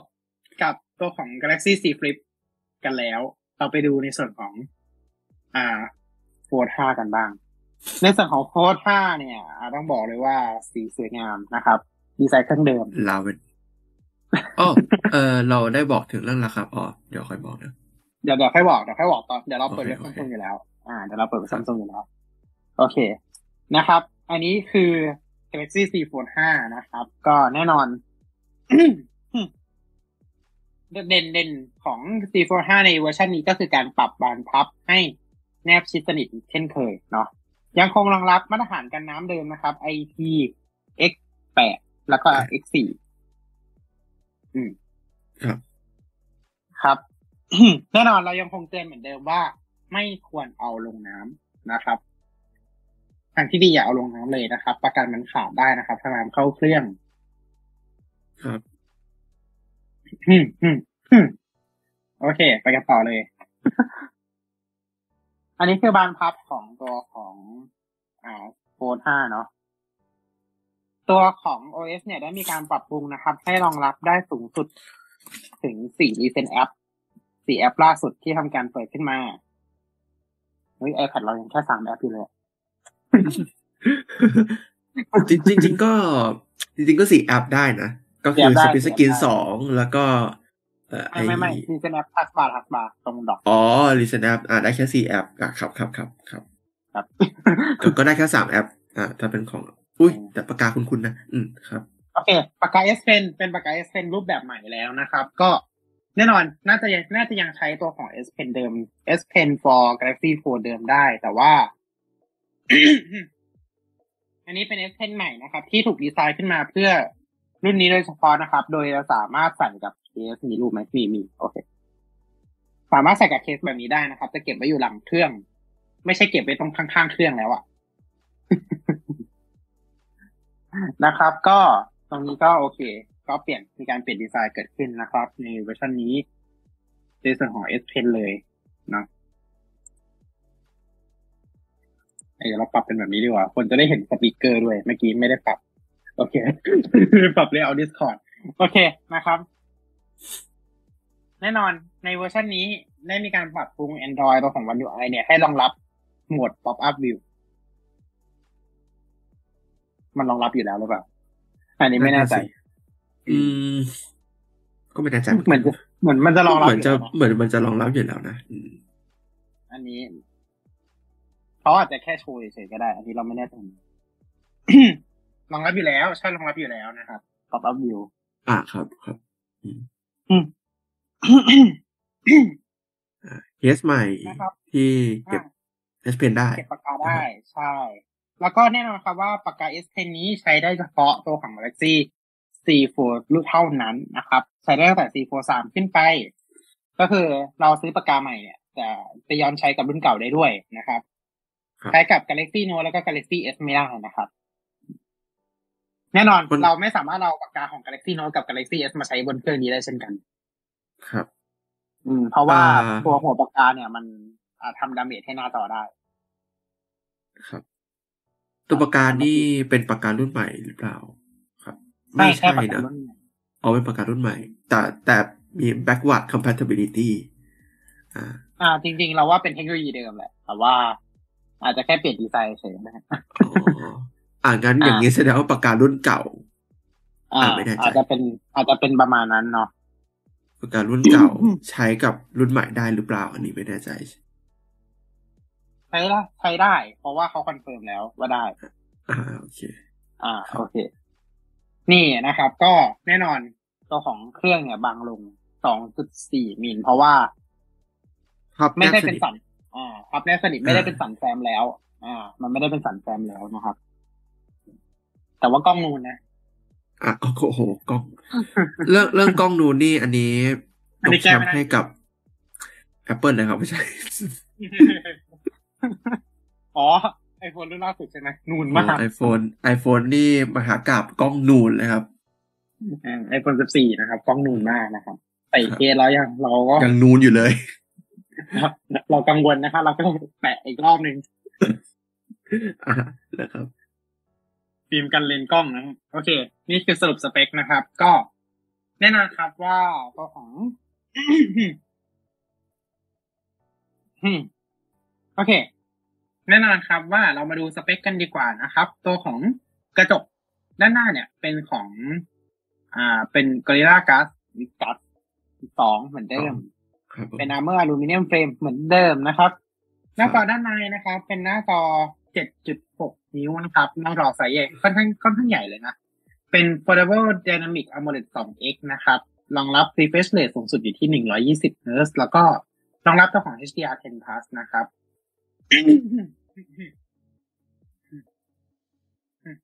โอเค กล้องด้านในเป็นกล้องใต้จอนะครับ เดี๋ยวเราค่อยพูดถึงกัน ครับก็คือตั้งแต่รุ่นที่แล้วแหละ ก็เป็นกล้องใต้จอนะแล้วก็จอด้านนอกนะครับ ถือว่ามันเป็นรุ่นใหญ่นะเขาก็ให้เต็ม Dynamic AMOLED 2X เหมือนกันอ่า เพราะว่าตอนฟลิปมันเป็นแค่ อ่า Super AMOLED เนาะอันนี้เป็น Dynamic AMOLED 2X เหมือนกันนะครับ refresh rate อยู่ที่120 Hz เช่นกัน เป็น Gorilla Glass Victus 2เหมือนกันนะครับ หน้าจออยู่ที่ขนาด6.2นิ้วนะครับ เป็น cover screen เนาะเป็นแนวยาวอ่าเป็นแนวยาวอืมอัตราส่วนอาจจะแปลกๆนิดนึงอยู่ที่23.1ต่อ9แปลกจริงอืม แต่ว่าเป็นมาตั้งแต่เวอร์ชันที่แล้วแล้วเนาะคือด้านในอะมันค่อนข้างโอเคนะถ้าเพราะว่ามันมีแนวตั้งแนวนอนใช่ปะมันค่อนข้างโอเคเลยเนาะหน้าจอในแต่หน้าจอนอกมันอาจจะดูยาวๆแปลกๆนิดนึงนะครับ โอเคมาพร้อมกับ Android 13 One UI 5.1.1 เช่นเคยนะครับ ตัวของชิปเซ็ตเป็นชิปเซ็ตรุ่นล่าสุดของทางซัมซุงนะครับ ไม่ใช่ของทางซัมซุงดิที่ซัมซุงใส่ให้มาในแฟลกชิปก็คือ Snapdragon 8 Gen 2 for Galaxy นั่นเอง โอเครองรับมาตรฐานกันน้ำ IPX8 แล้วก็ X4 อย่างที่เราบอกไปแล้วนะครับ อ่าดำน้ำได้สูงสุด 1.5 เมตร 30นาทีอาจจะได้นานกว่านั้นแต่จะหาทำนะครับรองรับระบบ มีเป็นนาโนสามารถใส่นาโนซิมกับดู o ซิมได้นะครับทั้งนี้ขึ้นอยู่กับประเทศที่นำทั้งทั้งนี้ขึ้นอยู่กับแต่ละประเทศนะครับ บางประเทศอาจสามารถใส่ได้สองนาโนซิมและ e ซิม อืมอ่า แต่เดี๋ยวเราค่อยไปเปิดเว็บไทยกันว่า บ้านเราเอาเข้าเป็นรุ่นซิมเดียวหรือสองซิมนะครับอ่าอ่านั่นนะครับ รองรับ S Pen Fold Edition เท่านั้นนะครับ ไม่สามารถเอา S Pen ธรรมดามาใช้ได้ แน่นอนนะครับ โอเค ในส่วนของ storage เนี่ย แน่นอนรุ่นใหญ่จัดเต็มให้แรมมาถึง 12 g b นะครับ storage ให้มีให้เลือก3ขนาดด้วยกันอยู่ที่256 g b 512 g b แล้วก็1 t b นั่นเอง กล้องนะครับ กล้องเนี่ยเรียกได้ว่าก็จัดเต็มเหมือนกันเนาะสำหรับรุ่นใหญ่คือ Flip อะมันมันเหมือนรุ่นเล็กอะมันก็เลยไม่ได้จัดเต็ม รุ่นนี้ก็จัดเต็มเหมือนกันนะครับ แต่อาจจะไม่เท่า Ultra อ่าอาจจะไม่เท่า Ultra แต่ว่าก็จัดเต็มอยู่ในระดับ S ปกติ อ่าฮะอ่า S ปกติก็ประมาณนั่นแหละเนาะก็กล้องวายอยู่ที่ 50 ล้านพิกเซลนะครับ เป็นระบบ Dual Pixel ด้วย f1 อยู่ที่ 1.8 นะครับ รองรับ OIS กันสั่นอันนี้ก็น่าจะกล้องเท่ากับ S23 ธรรมดาเลย อืมอืม ตัวธรรมดานะ ตัวธรรมดา น่าจะเป็นกล้องเซตเดียวกับ S23 ธรรมดาด้วยถ้าถ้าให้เดานะนะครับ ตัวของ เลนส์ Tele นะครับ จะอยู่ที่ 10 ล้านพิกเซลนะครับ f 2.4 รองรับ OIS เหมือนกันนะครับ Optical Zoom 3 เท่า แล้วก็สุดท้ายนะครับ เป็นเลนส์ Ultra Wide อยู่ที่ 12 ล้านพิกเซลนะครับ องศาอยู่ที่ 123 องศา แล้วก็รองรับการถ่ายวิดีโอสูงสุดอยู่ที่ 8K 24 fps นั่นเองครับบอกแล้วว่าเขามาจัดเต็มให้รุ่น Pro แทนกล้องสักครู่นะครับก็จะตืดตืดตืดตืดตืด skim อย่างรวดเร็วตืดอ่าโอเคโอเคอ่าเหมือนกับสเปคเหมือนกับ S 2 3กับ S 2 plus ใช่แล้วโอเค ก็คือเท่า S23 กับ S23 Plus เลย เปี้ยเลยครับ ใช่ อ่า แต่ว่าไม่ใช่อัลต้าอ่า ไม่ใช่อัลอ๋อต้าอ่า แต่ว่าจะแตกต่างกันที่ว่า 8K จะได้แค่ 24เฟรม per sec ใช่ไหมอะทำ 8K 30 ไม่ได้ 8K 30 ไม่ได้อ่าแล้วก็ทำ 1080p 960ไม่ได้ อ่าอ่าแต่จริงๆก็เหมือน downgrade นะนิดหน่อยอืมนะครับ แต่ต้องดูนะ 1080p 960มันเป็นอันนี้ใช่ไหม super slow-mo ใช่ไหมเป็น super slow-mo ใช่ น่าจะใช่นะ โอเค ส่วนกล้องกล้องดันกล้องหน้ากล้องหน้ากล้องหน้านะ ไม่ใช่กล้องในนะ กล้องหน้าเนี่ยจะอยู่ที่สิบล้านพิกเซลนะครับ f สองจุดสองอ่า กล้องหน้านะย้ำนะว่ากล้องหน้า แล้วก็กล้องในเนี่ยจะอยู่ที่สี่ล้านพิกเซลนะครับ f หนึ่งจุดแปดเป็นกล้องใต้หน้าจอนะครับ น่าจะสเปคเดิมนะกล้องใต้หน้าจอปีนี้เหมือนสเปคเดิมนะครับวิดีโอนะครับรองรับอยู่ที่ 4K 60 fps สูงสุดนะครับสำหรับกล้องหน้าและกล้องใน แต่4ล้านพิกเซลถ่าย 4K หืมมันมันมันดู overpower ครับ คือคือมันมันดูถ่ายพันแปดสิบมันยังไม่ทันเลยเอาจริง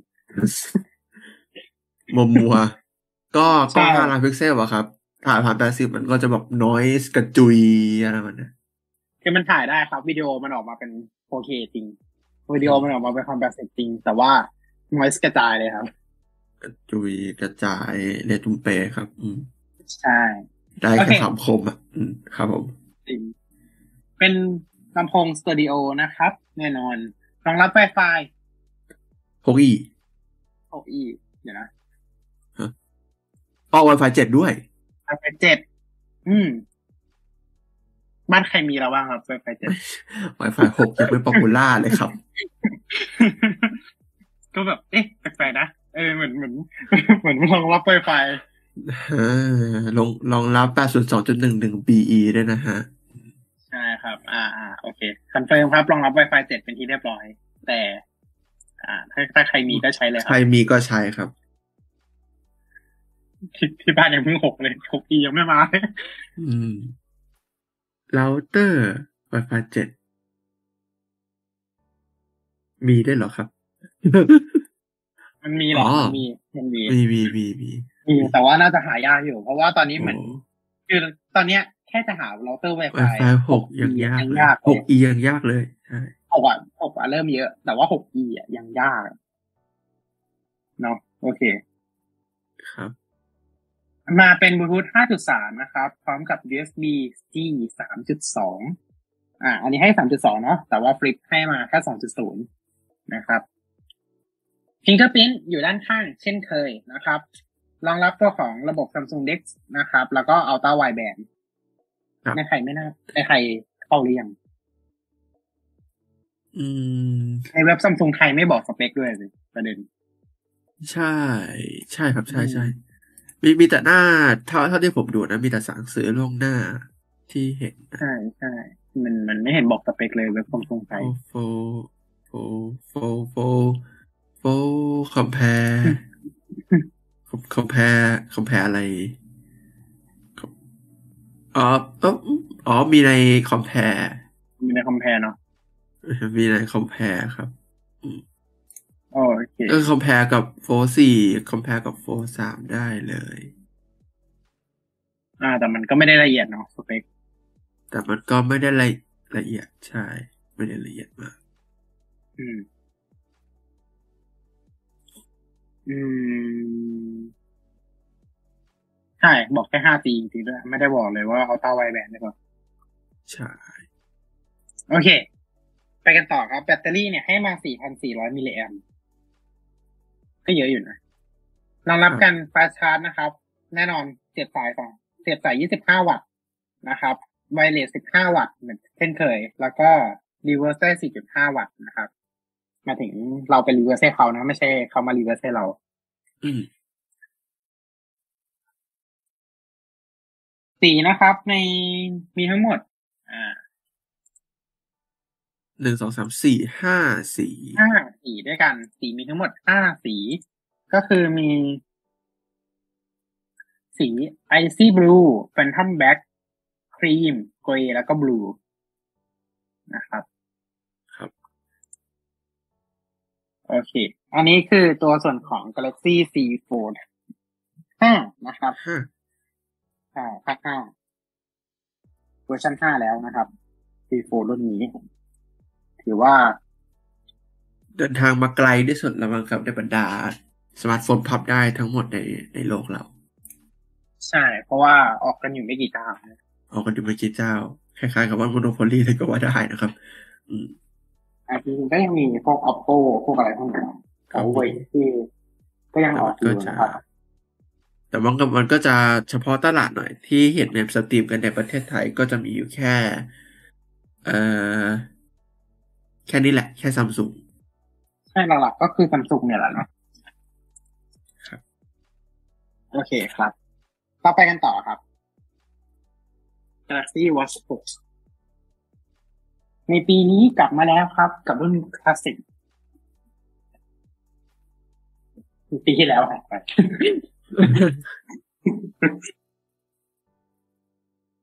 ใช่ไหมเห็นปีที่แล้วหายไปเนาะทางรุ่นคลาสสิกปีที่แล้ว ใช่ใช่อืมปีที่แล้วหายอ่าใช่ใช่ Galaxy Watch ปีที่แล้วหายนี่จะ Galaxy Watch 5ไม่มีคลาสสิกอ่า ปีนี้มาแล้วคลาสสิกนะครับ ปีปีที่แล้วเพมีราะว่าแต่ ธรรมดากับสี่โปร อ่าใช่อ่า เป็น Galaxy Watch 5 Pro อ่าปีนี้กลับมาแล้วรุ่นคลาสสิกอาจจะที่ Galaxy Watch 4 แล้วก็หายไปเลย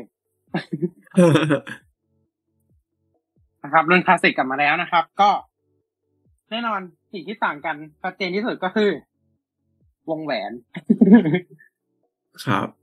วงแหวนที่เป็นเอกลักษณ์ของ Galaxy Watch นะครับ ถ้าไม่มีสมาร์ทวอท เครื่องไหนทำแบบนี้เลยปะถ้าจะไม่ผิด ก็แทบจะไม่มีเลย ถ้า อืม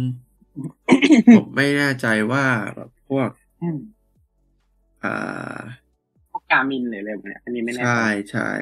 ไม่แน่ใจเหมือนกันว่าพวกนั้น มีหรือเปล่า เหมือนจะมี อ่า กามินมีครับ กามินมีเอ๊ะ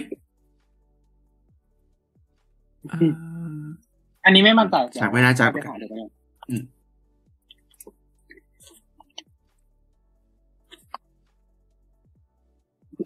โอเค ในส่วนของ Galaxy Watch นะครับ ก็แน่นอนปีนี้ออกมาสองรุ่นนะครับ เช่นเดียวกับ Galaxy Watch 4 นะครับ ก็คือ Galaxy Watch 6 กับ Galaxy Watch 6 Classic นะครับ รุ่น Classic เนี่ยก็แน่นอนมีระบบ ตัวของ bezel ก็คือตัวขอบหมุนขอบได้ ดีมากชอบมาก ระบบหมุนขอบ คือหมุนขอบของจริงอะไม่ใช่หมุนขอบทัชอะวุนพอร์ตอ่าหมุนขอบไม่ใช่จำลแบอบงเอ่อไม่ใช่แบบฝืดๆอะอืมมันนึกนึกถึงเวลาใช้ Apple Watch แล้วมันเป็นเน้นมายมจำลองอะแต่เอา อ่าอะมันจะแบบอ่ามันจะไม่ได้ฟิลอะไรเงี้ย เองมันจะไม่ได้ feel เนาะอันนี้กลับมาแล้วนะครับรุ่นคลาสสิกก็อ๋อก็มีบ้างนะครับ มีมีกาบินนะอืมก็ที่เห็นมีการมีบางรุ่นเนาะบางรุ่นมีนะครับ โอเค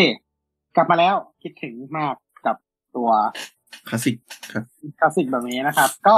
แน่นอนครับว่ามีระบบใหม่ที่ถูกเพิ่มเข้ามาใน Galaxy Watch 6ด้วยเหมือนกัน อ่า ก็รู้สึกว่าที่เพิ่มมาส่วนใหญ่นะครับก็จะเป็นเรื่องเชิงลึกทั้งนั้นเลย ไม่ได้จะเป็นเรื่องแบบ อ่า เรื่องแบบสเปคภายนอก อ่า มันไม่ได้จะเป็นเรื่องสเปคภายนอกเท่าไหร่นะครับ แต่ว่าตัวของ Galaxy Watch 6 เนี่ย ข้อดีของมันคือมีหน้าจอที่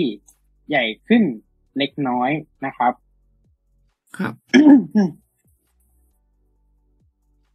แต่ว่าหน้าปัดเท่าเดิมนะแต่ว่าจอใหญ่ขึ้นเล็กน้อย อ่า หน้าปัดมีให้เลือกสองขนาดเหมือนเดิม 40 มิลกับ44มิลนะครับสองขนาดเท่าเดิมเนาะอ่าโอเค อันนี้ก็คือหน้าปัดใหม่นะครับ ก็ ก็จริงหน้าปัดหลายคนก็คงไม่ซีเรียสหรอกเนาะเพราะมันโหลดโหลดเพิ่มผ่านทีโซได้ ครับ โอเค เมื่อกี้มันนิดนึงหลุดเหมือนหลุด มาแล้วยัง มาแล้วเนาะ โอเค มาละ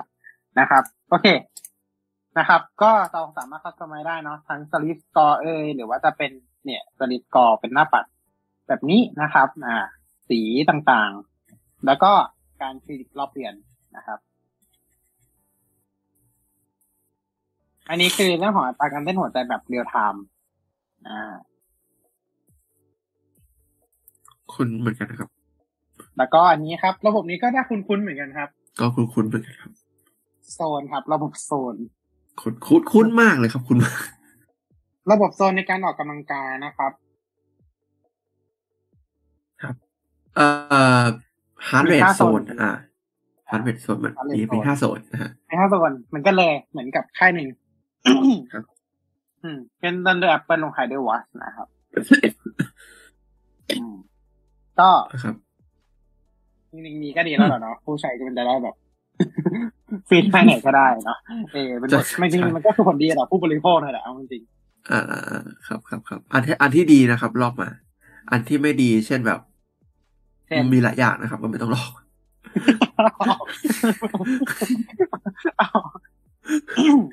อ๋ออ๋อเช่น เช่นแบบ เช่นแบบ เอ่อแล็ปท็อปมีติ่งอะอืมอันนี้ไม่ต้องลอกมานะครับอยู่ในแท็บเล็ตเราไง อ๋ออยู่ในระบบนะนะครับงั้นอย่าลอกกลับแล้วกันนะครับแต่ว่าเขาใส่แท็บเล็ตไงเขาไม่ได้ใส่แล็ปท็อปอืมครับโอเคก็ heart rate zone นะครับ ก็แน่นอนมีทั้งหมดห้าโซนก็มันก็จะเหมือนแบบเขาเรียกว่าไงนะอ่า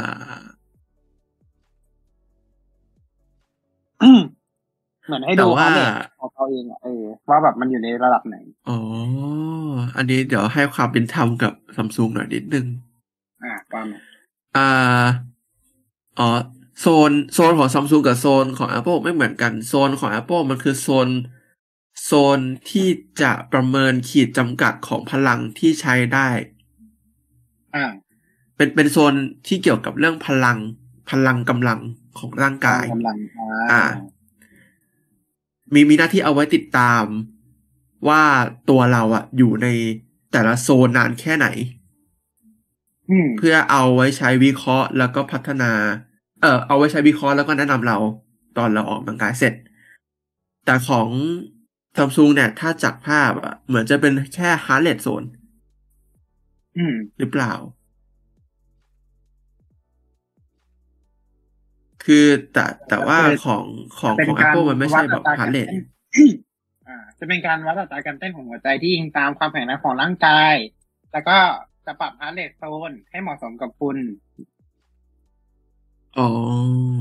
อันนี้ใช้ heart อันนี้เป็น heart rate zone อันนี้เหมือนจะเป็นแบบ อันนี้มันไม่ใช่ฮาร์ t เรทอะอืมของ Apple อืมอืมไม่ใช่ heart rateอืมรู้แหละแซวแต่ไปของเรื่องนี้ Apple หรอกก็เพราะว่า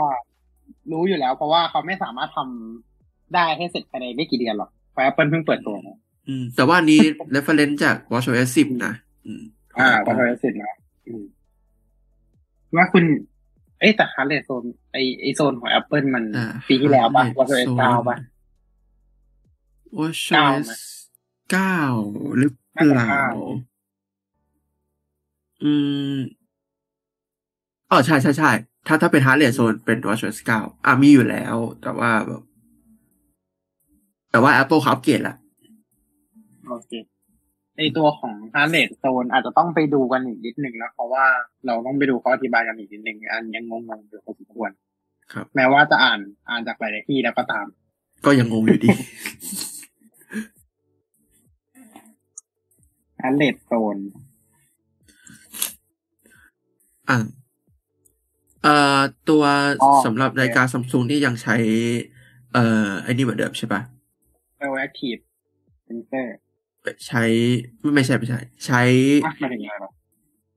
Google ว่าอ่า Wear OS Wear OS เออใช่มันแหมใช่จะพูดว่าใช่ WatchOS ละ Wear OS Wear OS Wear OS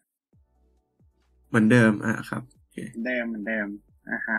โอเคเดี๋ยวเดี๋ยวค่อยมาดูกันอีกถ้ามีอะไรค่อยอัปมาดูเดกัตนเดี๋ยวค่อยมาพูดถึอ่างพูดถึงอีกรอบหนึ่งแล้วกันนะครรัอบบหนึ่งแล้วกันนะครับสำหรับหลาย ๆ ฟีเจอร์สำหรับตัวของ Galaxy Watch เนาะโอเค นี่คือหน้า UI ใหม่เนาะที่จับทั้งอัตราการเต้นหัวใจอะไรต่างๆ ครับ ครับ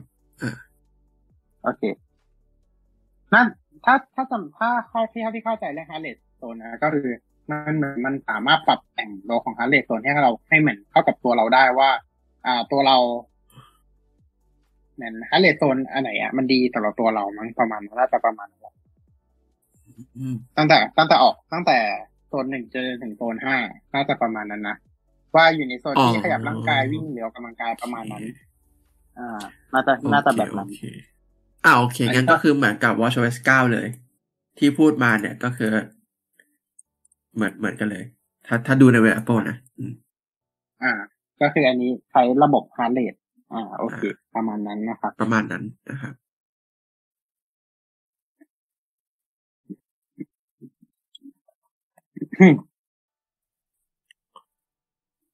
กินน้ำอีกแล้วเพราะว่า วันนี้เยอะมาก วันนี้เยอะแล้วก็เดี๋ยวมีอีกนะมีอีกเรื่องหมีนึ่อีงกนะมีอีกด้วยมีอีกเลยยังไม่จบยังไม่จบโอเคนะครับ ก็วัน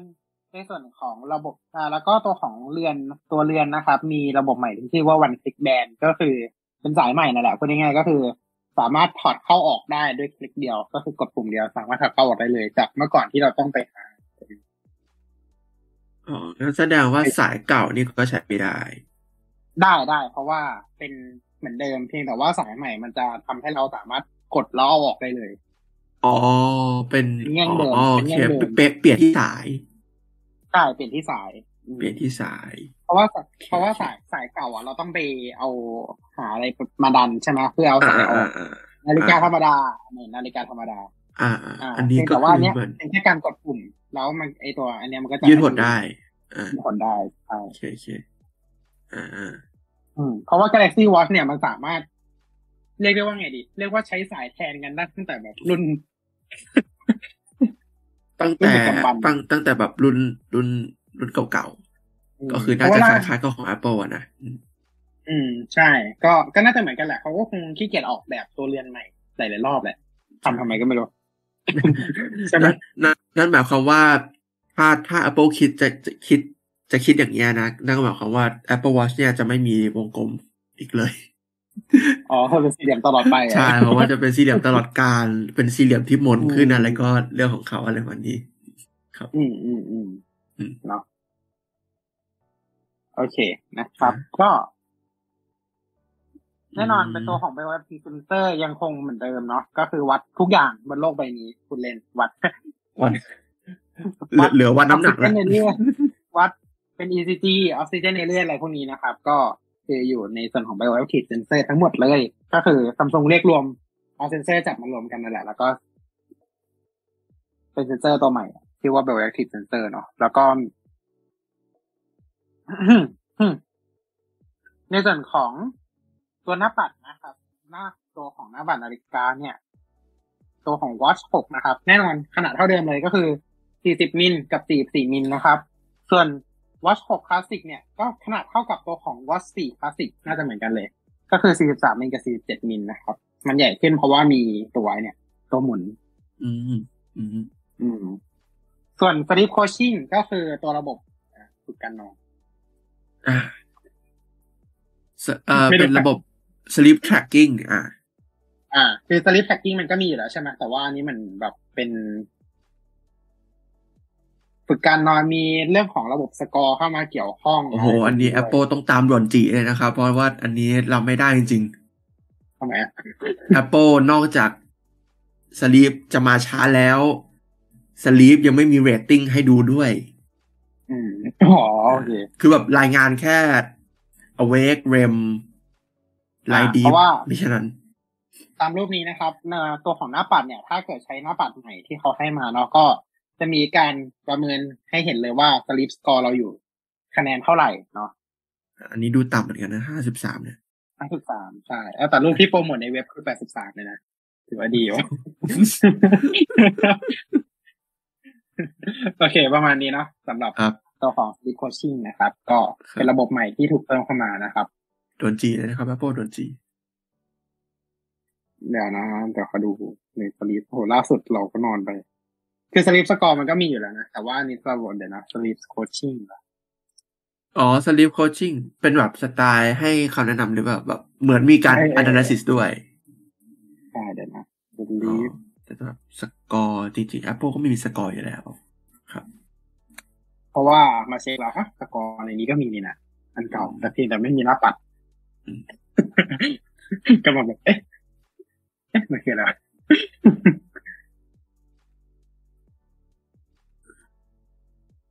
sleep coaching อ่าอ่าข้อมูลกันสดๆตรงนี้แหละ บอกเลยอืม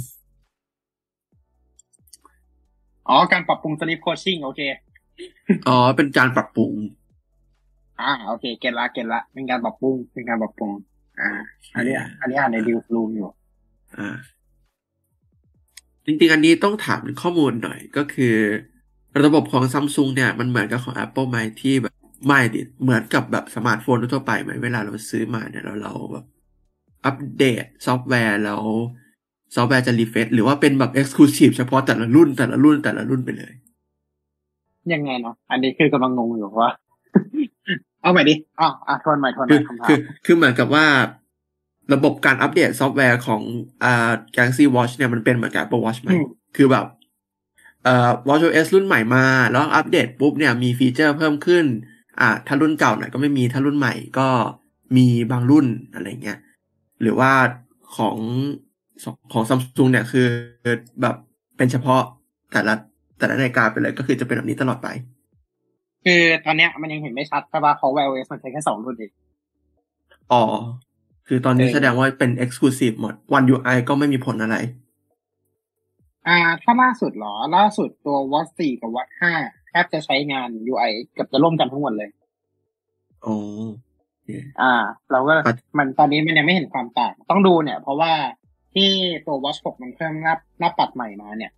ก็มาอัปเดตให้ Watch เก่าด้วย ก็แสดงว่าระบบเป็นเหมือน Android ปกติอะเป็นเหมือนมือถือปกอ่าติก็ก็คืคืออจะมีฟีเจอร์ใหม่เข้ามาด้วยใช่อันนี้ต้องรอดู เพราะว่าตอน Watch 4ออก คือตอนนั้นอะยังไม่ได้เข้าวงการสมาร์ทวอทขอโทษอ๋อโอเคโอเคโอเคโอเคเขาก็ไม่ใช่เป็นไรมายังไม่เข้าวงการ smart watch เออก็เลย อ่า ตอนนั้นยังใส่เป็นอันนี้อยู่เลย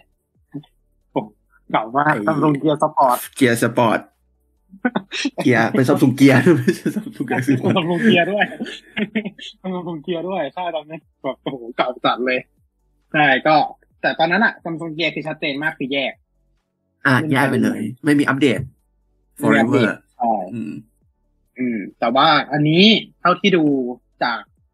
ตัววัตสี่มาวัตห้าเนี่ย มันไม่เห็นความแตกต่างอะไรมาก เพราะฉะนั้น มันเลยยังไม่เห็นอะไรไม่ที่เห็นอะไรมากอืมอ่า ใช่ มันเหมือนเป็นแค่ minor change อะไรต่างๆ ส่วนอืมอืมตัวของหน้าปัดอะไรพวกเนี้ยแทบก็แทบจะเหมือนกันเลยอ่าอืมอืมคือที่ต้องถามอย่างนี้เพราะว่าเราสังเกตว่าซัมซุงจะไม่มีเปิดตัวซอฟต์แวร์สำหรับ watch แบบแยกต่างหากเหมือนแบบ One UI อะไรเงี้ยอ่าครับ มันไม่มีแยกเหมือนของ Apple ไงอืมอ่าอ่าจนอ่า เพราะว่าซัมซุงมันจะมี จริงๆมีนะ มันคืองาน SBC อะ ซึ่งเราไม่ค่อยให้ความสนใจมันอะอ๋อโอเคงานซัมซุง SBC จะมีช่วงประมาณ อ่า กันยา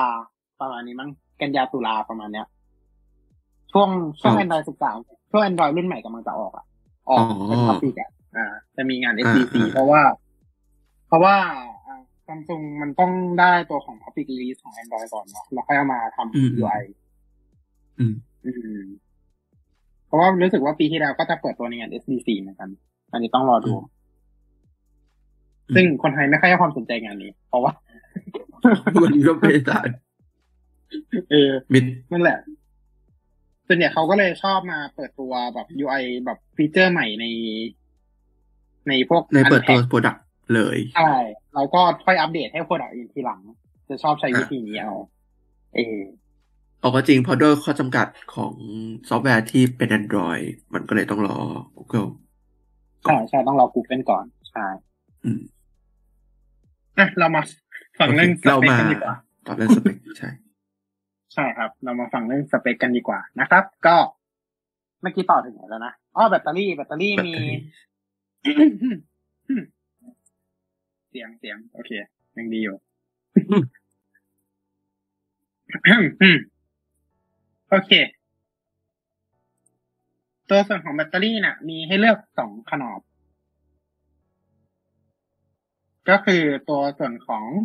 อ่าสามร้อยมิลลิแอมใช่ไหมสองขนาดสามร้อยเออสามสามร้อยกับสี่สองสี่ห้าร้อยยี่สิบห้ายี่สิบใช่ห้าอืม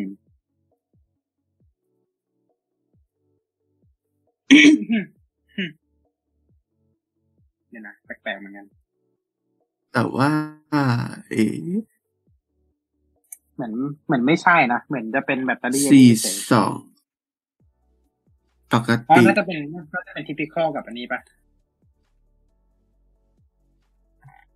โอ้มันมันมัน reserve เยอะขนาดนั้นเลยเหรอ get ละ get ละหน้าปัดฮะ น่าจะอ๋อน่าจะตามขนาดอ๋ออ๋ออ๋ออ๋อมันมีสี่สามกับสี่เจ็ดมิลโอเค แล้วก็สี่สิบเออแล้วก็สี่สิบมิลโอเคโอเคขอไปมึนเราเรามึนกันละตามขนาดหน้าปัดอ๋อโอเคโอเคใช่สิเออมันก็ต้องตามขนาดหน้าปัดสิเออ425มิลลิแอมสำหรับเอ่อ41มิลแล้วก็ เอ่อ47ทับ4เอ่อ4 44แล้วก็47มิลอะแล้วก็300มิลลิแอมสำหรับ40แล้วก็43มิลอะโอเค โอเค ตามนั้น คืออย่างที่บอกว่าคลาสสิกที่มันใหญ่กว่า คือมันหน้าจอไม่ได้ใหญ่กว่า แต่ว่ามันคือวงแหวน อ่า มันเพราะว่ามันมีตัวขอบที่ใหญ่ขึ้นเนาะมันก็เลยตัวเรือนมันก็เลยใหญ่ขึ้น แต่ว่าสายใช้ด้วยกันได้หมดนะครับ ทั้งสองรุ่น หมายถึงสายที่ขนาดเท่ากันนะสี่สามกับสี่สามสี่เจ็ดกับสี่เจ็ดอ่าสี่สิบกับสี่สิบสี่สี่กับสี่สี่นะอ่า ไม่ใช่เอา47ไปใส่43โอ้โหใส่ไม่ทำไม่ได้ทำไม่ได้อ่ามันทำไม่ได้โอเค จอใช้เป็นจอซูเปอร์โมเดลนะครับ ความสว่างสูงสุดอยู่ที่สองพันนิตอืม อืม ถึงขนาดมีคนแซวเลยนะครับว่าจอ Watch สว่างกว่าจอ Fold ก็ก็จริงนะสองพันนิตเนี่ยก็แต่ว่าแน่นอน โฟมมันพันพันพันกว่าพันสองพันห้าอะไรเงี้ยอืมนาฬิกาเราอาจจะใช้กลางแดดเยอะกว่าไงอ่าใช่ใช่ใช่อ่ามันก็อาจจะมีเหตุผลอะไรแบบนี้ก็ได้เออแต่แล้ก็วก็ไม่ว่าต้องแซวกันนะครับอืมอืมใช่กระจกกระจกเป็นคริสตัลซัฟไฟนะครับอ่าครับผม ในขณะที่รุ่นเรายังเป็นกอริลลาคลาสอยู่และในขณะที่ Apple ก็ยังใช้ Ion X อยู่หรือเปล่า อันนี้ไม่แน่ใจอืมคือใช้ว่าสี่อยู่ใช่ไหมมันก็มันคือกอริลลากาสอะอ่า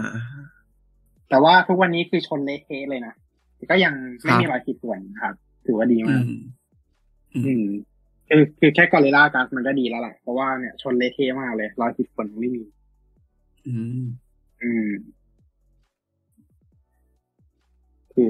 คิดไงอะคิดไงใช้นาฬิกาเปลือยเนี่ย smart watch เปลือยๆไม่ใส่เคสไม่ติดฟิล์มไม่ทำอะไรเลยจริงๆจริงๆก็ไม่แปลกนะ เพราะว่าเราก็อืมทำเหมือนกัน แล้วก็ก็ก็ก็อย่างมากสุดก็ติดฟิล์มไฮโดรเจลธรรมดา อืมอืมอืมอืมดูเหมือนจอครับมันจะติดติดติดดับๆนะครับจริงๆตอนแรกเล่นตอนแรกมันจะติดติดดับๆนะเออเออนั่นน่ะสินะ มันดู เหมือนเหมือน Discord มันเซฟพลังงานอะบางทีมันมันดูมันดูแปลกๆนะครับมันดูแปลกๆอืมโอเคไปกันต่อเลยโอเคTab อ่า S9 S9 อ่า Plus แล้วก็ S9 Ultra นะครับ naming นี่ใช่เลยครับเหมือนกัน ก็ก็เหมือนกับ Galaxy S ธรรมดาออกัมาเป็นสเต็ปเลย ธรรมดา Plus Ultra ครับเพ ราะว่าตอน S23 S22 S20 มันก็ทำแบบนี้ไง S21 ใช่ใช่ S20 อืมมันก็ก็ตั้งชื่อเนี่ยแหละครับ ไม่มีชื่อหนีจากนี้แล้วนะครับ อืม ถ้าเป็นรุ่นเล็กเหรอก็ไลท์ E ไลท์อีอืมเพราะว่า S10 มีรุ่นเล็กใช่ไหม S10E ใช่ S10 ไลท์อ่าอ๋ออ่าแล้วก็ในจะตอนนั้นมีรุ่นหนึ่ง FE S อ๋อ FE อ่า Fair Edition อ้าวไม่ใช่ Fair Edition Fan Edition ใช่เออคือจะพูดว่า Fair Edition ก็ไม่ได้นะ Note FE คือมันมันคือประวัติของตระกูล FE เลยว่าตระกูล FE มันเริ่มมาจาก Galaxy Note Note 7อืม ใช่ ที่เกิดเหตุการณ์ปัญหา โด่งดังด้วยโด่งดังทั่วโลก อ่า โอเค ตอนนั้นครับนะครับทำให้ซัมซุงกลับไป เหมือนพัฒนาพิจารณาอ่าอ่าอืมแล้วก็เอาตัว Galaxy Note 7น่ะออกมาวางจำหน่ายอีกครั้งหนึ่ง ในชื่อใหม่ที่ชื่อว่า Galaxy Note FE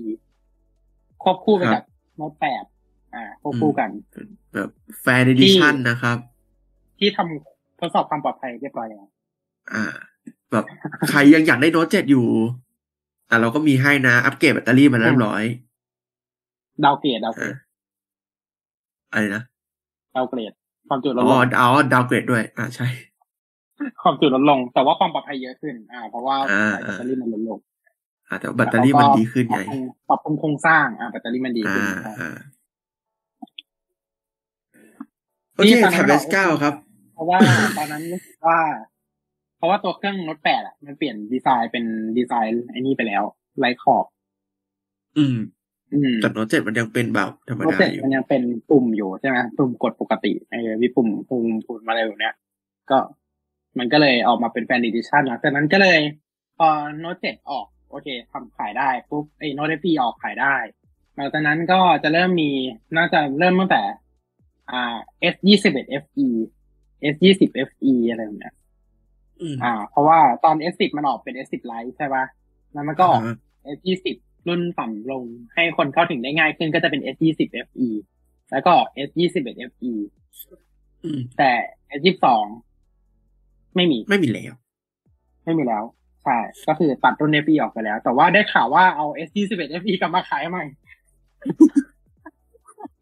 อย่างว่า เหมือนเหมือนได้ข่าวว่าเปลี่ยน CPU แล้วเอากลับมาขายใหม่เนี่ยนี่ที่ทำดูดูท่าจะมีไอดอลเป็นสมวัน ชื่อคล้ายๆกัน คล้ายๆกัน อันหนึงเป็น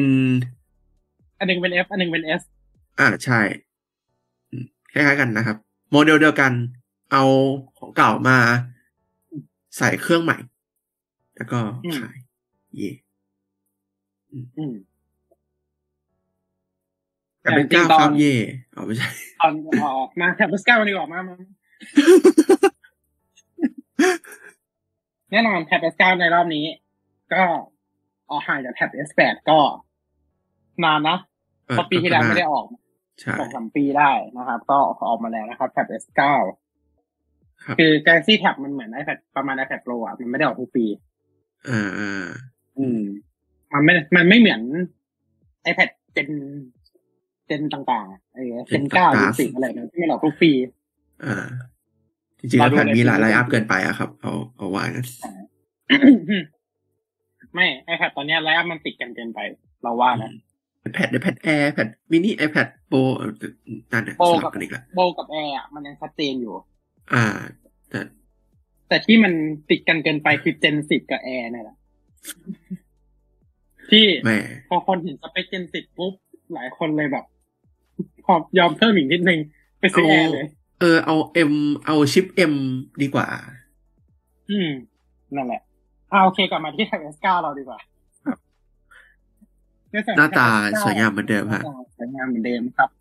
ก็เหมือนแน่นอนเราจะเห็นมี notch อยู่เครื่องหนึ่งนะครับ ก็คือ Tab S9 Ultra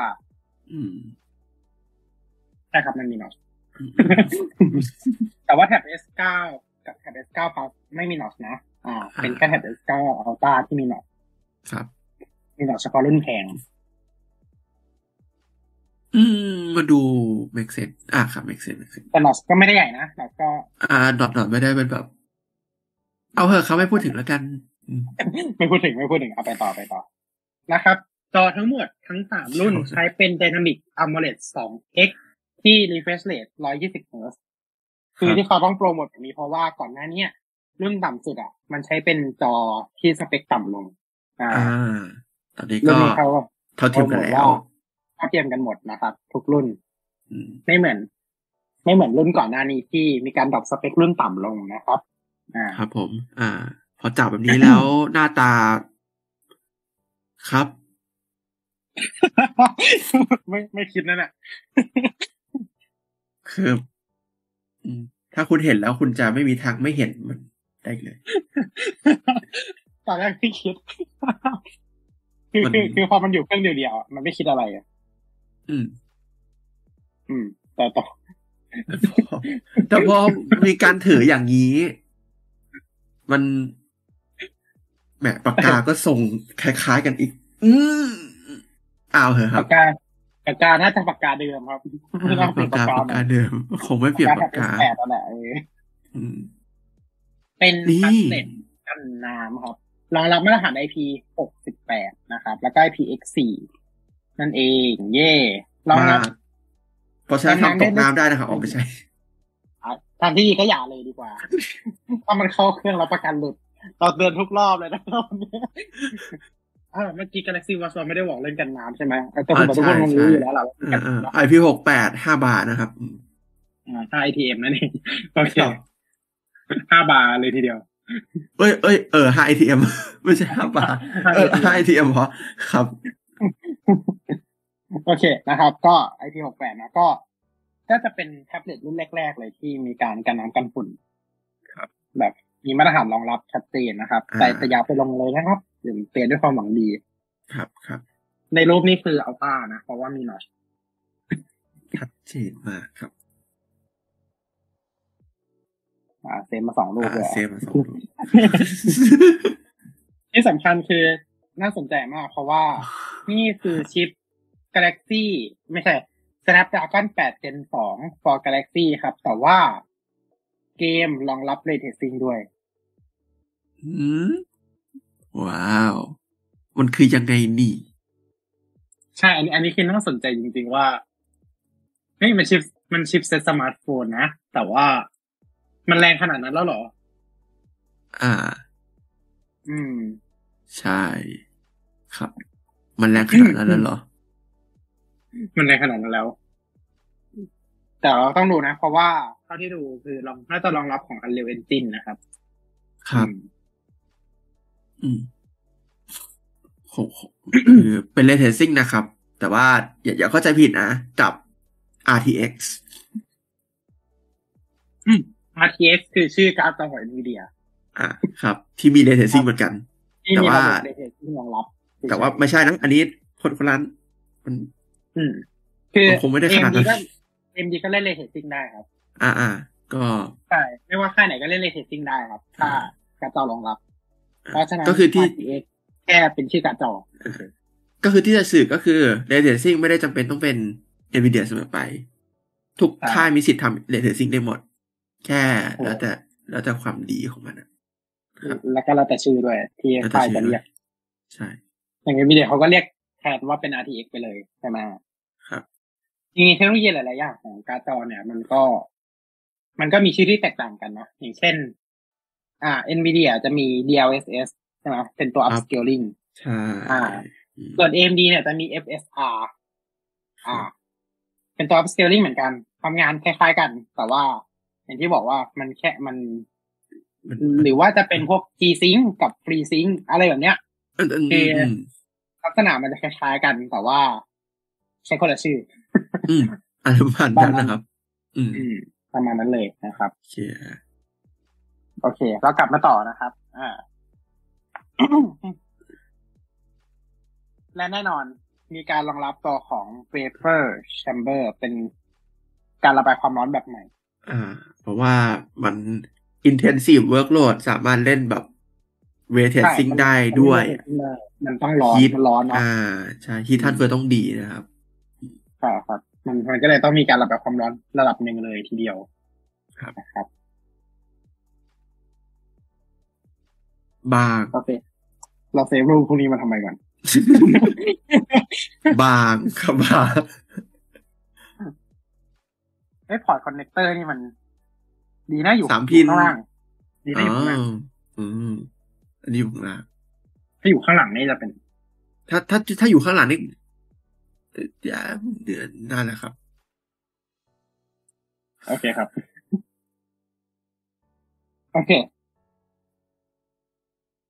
เออครับ อ่าโออะเคและนี่คือสเปคมี Vision Booster ด้วยนะครับ ก็คือทำให้จอสว่างขึ้นนั่นเองครับ โอเคชัดเจนครับว่า CPU ของตัวนี้ยังคงใช้เป็น Snap 8 Snapdragon 8 Gen 2 ตัว Galaxy อยู่เนาะอ่า แต่ว่าแต่ว่า เป็น Octa Core อ่าเดี๋ยวนะเป็น Octa Core เหมือนกันใช่ปะเออปลดอืมขอเช็คก่อนเอ๊ะเอ้าเว็บหายเอาค่าคอมเหมือนกันเราคือเอาค่าคอมเหมือนกันหมดแหละโอเค ไม่ได้ไม่ได้มีการอะไรทั้งสิ้นก็คือใช้ตัวเดียวกันหมดทั้งสามทั้งหมด แต่ว่าตัวนี้เล่นเลยถึงซิงได้ก็ก็สนใจนะว่า มีการการเกิดขึ้นหรือเปล่าได้หมายความว่า S ยี่สามก็ต้องเล่นได้หรือเปล่าว่าใช้ชิปตัวเดียวกันสเปคอ่าอ่าอ่าเดี๋ยวต้องคือต้องดูสเปคชิปอย่างละเอียดว่าคอแต่ละคอเหมือนกันไหมตื้อตื้อตื้อตื้อตื้อตื้อตื้อเทียบตื้อ อะดีโดเจ็ดสี่ศูนย์เหมือนกัน อ๋อ เอ่อ chipset คนละตระกูลกันนะครับสิเอ่อ serial number คนละตัวกัน ใช่ใช่ serial ตัวคนละตัวกันอืมอืมแต่ว่าชื่อโปรโมทเป็นชื่อเดียวกัน ใช่ แล้วก็ เอ่อ เรื่อง CPU octa core เนี่ย พวกแบตเอ่อกิกะเฮิร์ตอะเท่ากันอืมใช้ GPU ตัวเดียวกัน Adreno 740 เหมือนกันนะครับ อาจจะมีการ modify อะไรบางอย่างให้สามารถรัน ray tracing ได้ Unlock Core อ๋อไม่ใช่นะครับไม่คุ้นๆนะ unlock core อะอืมอ่าคุณคุณเหมือนกันแต่ก็อย่างที่บอกแหละว่า จริงๆชิปเซตอะของฝั่งอาร์มันก็ค่อนข้างอันนี้อยู่แล้วเนอะเพราะอย่าง อย่างอย่างที่บอกว่า A12Z ของ Apple เนี่ยมันยังเอาไปใส่ Mac mini ได้เลยนะ ใช่ ใน developer transition kit ใช่ มันก็คงไม่แปลกอะไรหรอกที่ อ่ามันใช้ชื่อเดียวกันหมดอะซัมซุงมันใช้ชื่อเดียวกันหมดเลย แล้วก็บอกว่า Snap 8 Gen 2ทั้งหมดเลย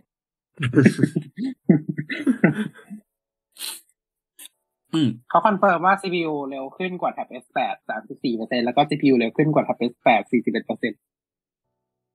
ก็แน่นอนออกห่างกันกี่ปี ก็ออกห่างกันกี่ปี ปีกว่าๆปีกว่าอ่า ใช่ครับ ปีปีปีกว่าครึ่งอืมปีปีกับครึ่งๆ ปีนะคครับรึ่งปีครึ่งได้ เออ อืมอ่าเขียนเขียนมันเขียนมันอีกก็บอกค่ายหนึ่งเลย CPU ตอนนั้นเร็วขึ้แปดเจนหนึ่ง20%ตอนนี้แปดเจนสองนะอืมใช่นะครับ โอเคเหมือนตรงอืใจมคำรุ่นแปดพัสครับฮะ8เหมือนเหมือนจงใจคำรุ่นแปดพัส โอเค มา ในส่วนของหน้าจอนะครับ หน้าจอจะเป็น Dynamic AMOLED 2X อย่างที่บอกไปทั้งสามรุ่นเลย ครับ refresh rate อยู่ที่120 Hz นะครับ รองรับ HDR10 Plus ตัวส่วนของขนาดหน้าจอเนี่ย ตัวของ Tab S9 จะอยู่ที่11นิ้วนะครับ ส่วนของ Tab S9 Plus จะอยู่ที่12.4นิ้ว แล้วก็ Tab S9 Ultra จะอยู่ที่14.6นิ้วนะครับ นี่มันใหญ่กว่า แล็ปท็อป MacBook Pro แล้วนะครับ this is ใหญ่ laptop ใช่ มันทำให้นึกถึงอะไรนะ Tab View อะนึกถึง Surface เอาจริงอ๋อ Surface Surface ยังเล็กกว่านี้เลยอะจริงๆ มันเป็นยังไงกว่านี้เอาจริงๆ Surface มันยังเล็กกว่าแบบสิบสี่14นิ้วเลยอะมันยังแบบสิบสามกว่าอันนิ้ว ไอ้นี่มันคล้ายๆ โอ้ Tab View อะ ไม่ใช่นะ Tab View มันสิบเจ็ดนะ จริง Surface ยังเล็กกว่านี้เลย อ๋อ ไม่ไม่เหมือน Tab View สิเอ้ย Galaxy View อะ อ๋อนั่นมันหน้าจอใหญ่สิบแปดนิ้วอนาคตอาจจะมี อ่าแท็บเล็ตยี่สิบนิ้วพกเลยก่อนคำถาม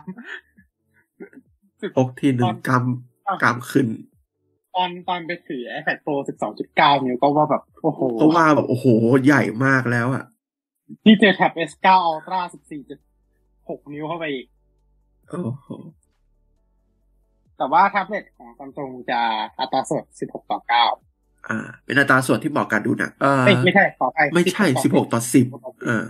เป็นอัตราส่วนรูปแบบใหม่นะที่เขาใช้กัน ครับ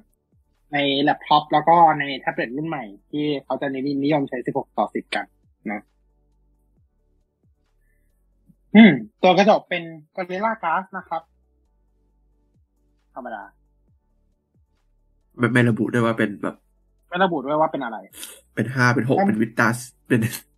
เป็นอะไรไม่ระบุนะครับครับตัวของลำโพงเนี่ย เป็นลำโพงสี่ตัวนะครับ เป็น quad speaker เลยสุดยอดมากแล้วก็แน่นอน เครื่องเสียงโดย AKG เจ้าเก่าเจ้าเดิมนะครับ ไม่มีเจ้าไหนอีกแล้วล่ะ นอกจากเจ้านี้ไม่ไม่ไม่มีจริงรองรับรหัสการกันน้ำกันฝุ่น IP68 แล้วก็ IPX4 นะครับ คือ IPX4 เขาไม่ค่อยมาโปรโมทกันหรอกแต่ว่าเขาเขียนไว้นะครับมารองรับด้วย ตัวของแรมมีให้เลือกทั้งหมดสามไซส์ด้วยกันแรม8 gig แรม12 gig แล้วก็แรม16 gig นอกจากจอจะเหมือนกับแล็ปท็อปแล้วนะครับ ปริมาณแรมก็ยังเหมือนอีกต่างหากแรมยังแค่16 gig นี่เท่ากับแล็ปท็อปปัจจุบันที่คนนิยมใช้กันเลย ใช่อืมส่วน storage นะครับมีให้เลือกสามขนาดนะครับ256กิก512กิกแล้วก็1เทราไบต์นะครับ ครับอืมแบตเตอรี่นะครับ ตัวของ Tab S9 เนี่ยจะให้มาอยู่ที่8,400มิลลิแอมนะครับส่วน Tab S9 Plus นะครับ จะอยู่ที่ 10,090ทำไมทำไมมันทำไมมันมันทำไมมันมีเก้าสิบร้อยมาด้วย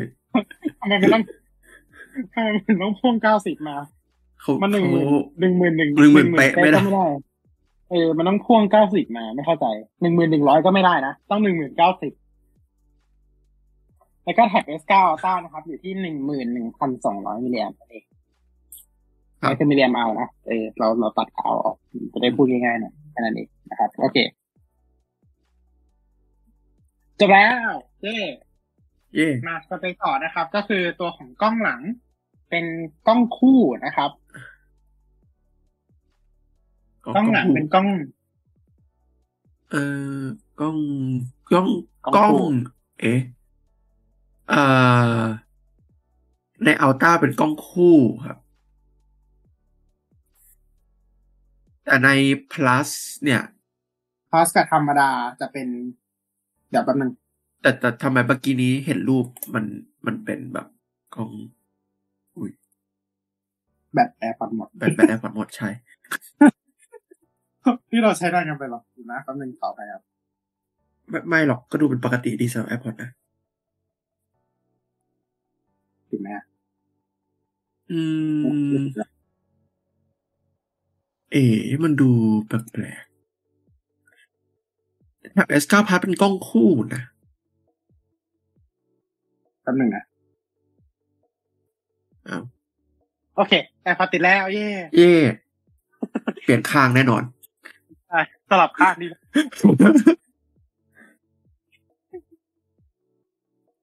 ดีนะข้างเดียว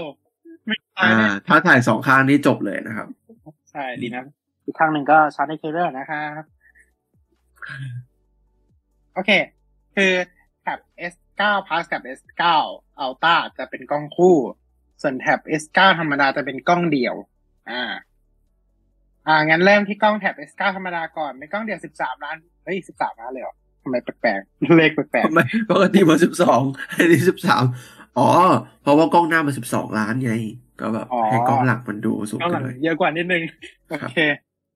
อันนี้ตามตาม step เลยนะ กล้องหลัง 13 ล้านพิกเซลนะครับ f 2.0 นะครับ มีระบบ auto focus ให้ ถ่ายได้สูงสุด 4K 60 fps ส่วนกล้องหน้าเนี่ยเป็น Ultra Wide 12 ล้านพิกเซลนะครับ 120 องศา ถ่ายได้สูงสุด 4K 60 fps เช่นกันครับอันนี้ตัวส่วนของแท็บ S9 นะครับ แล้วก็ในส่วนของแท็บ S9 Plus กับแท็บ S9 Ultra เป็นสเปคเดียวกัน ก็คือเป็นเฉพาะกล้องหลัง อ่าเฉพาะกล้องหลังนะครับ ในส่วนของกล้องหลังของแท็บ S9 กับแท็บเอ้ยแท็บ S9 Plus กับแท็บ S9 Ultra เนี่ย จะเป็นกล้องคู่ 13 ล้านพิกเซลหนึ่งตัวนะครับ ตัวเดียวกับตัวแท็บ S9 เมื่อกี้ แล้วก็อีกกล้องหนึ่งจะเป็นกล้อง Ultra Wide 8 ล้านพิกเซลนะครับ f 2.2อ่า ครับ โอเค แล้วก็สำหรับกล้องหน้านะครับ ตัวของ Tab S9 Plus เนี่ย จะเป็น กล้องหน้าเดี่ยวนะครับ ขนาด 12 ล้านพิกเซล เป็น Ultra Wide 120 องศา ถ่ายได้สูงสุด 4K 60 fps นะครับ ในส่วนของ Tab S9 Ultra เนี่ยจะเป็นกล้องหน้าคู่นะครับ เอามาทำอะไรเนี่ย 12 ล้านพิกเซลทั้งคู่นะครับ เป็นกล้อง wide 2.2 f 2.2 นะครับ อีกกล้องหนึ่งเป็น ultra wide 120 องศานะครับ f 2.4ถ่ายได้สูงสุด 4K 60 fps เช่นกันครับ ทั้งสามตัวนะครับ รองรับตัวของ Wi-Fi 6E อีทั้งหมดเลยทำไมไม่รองรับ Wi-Fi 7 เหมือนโฟเมื่อกี้ล่ะอืมนั่นน่ะสิ หรือเขาต้องการวางแบบ market tier ของ Fold ให้เป็นแบบสูสูงงสุดสุด แต่อ่าก็ไม่ใช่อยู่ดี เพราะว่ากล้องก็ใช่ยังสู้ A23 อัตราไม่ใช่ได้ เหมือนอยู่ระดับ สูงกว่า S แต่ไม่ถึง Ultra อ่า อ่าอืมประมาณนั้นแล้วกัน เฮ้ยเดี๋ยวนะ สูงกว่า S สูงกว่า S สูงกว่า S อ่า สูงกว่ารุ่นพัทอ่า แต่ว่าต่ำกว่า S Ultra เออต่ำกว่า S Ultra เออโอ้โห เป็น segment ตลาดที่แปลกมากนะฮะ จริง แต่คิดว่าจะจริงๆดูจากซัมซุงน่าจะวางเป็น tier สูงแหละ แต่ว่าไม่ได้เน้นเรื่องกล้องอืมวาง tier เน้นเน้นเรื่องอะไรนะเน้นเน้นเรื่องเน้คนวามเรื่องได้จออันใช่จอพับได้อะไรพวกเนี้ยเนาะโอเคนะครับ ก็ในส่วนของบลูทูธเป็นบลูทูธ5.3 ทั้งสามตัวนะครับ แล้วก็เป็น USB-C ถูกแล้วอ่าเอ๊ะเดี๋ยวนะถูกแล้วใช่ไหมอ๋อเดี๋ยวนะใช่ใช่ใช่ว่าเอ่อทำทำไมในนี้เขียนเลยว่าเป็นห้าจุดสองว่า ในอันนี้เหรอใน S เอ้ย โอ้โหแป๊บนึงนะ อ๋อโอเคโอเคห้าจุดสามเหมือนกันหมดเลย ใช่ใช่ใช่โอเคกำลัง เอ๊ะ สมองเริ่มไปหรือเปมันล่ามันเอเอแผ่นมันต้องตุนแป๊บนึงโอเคโอเค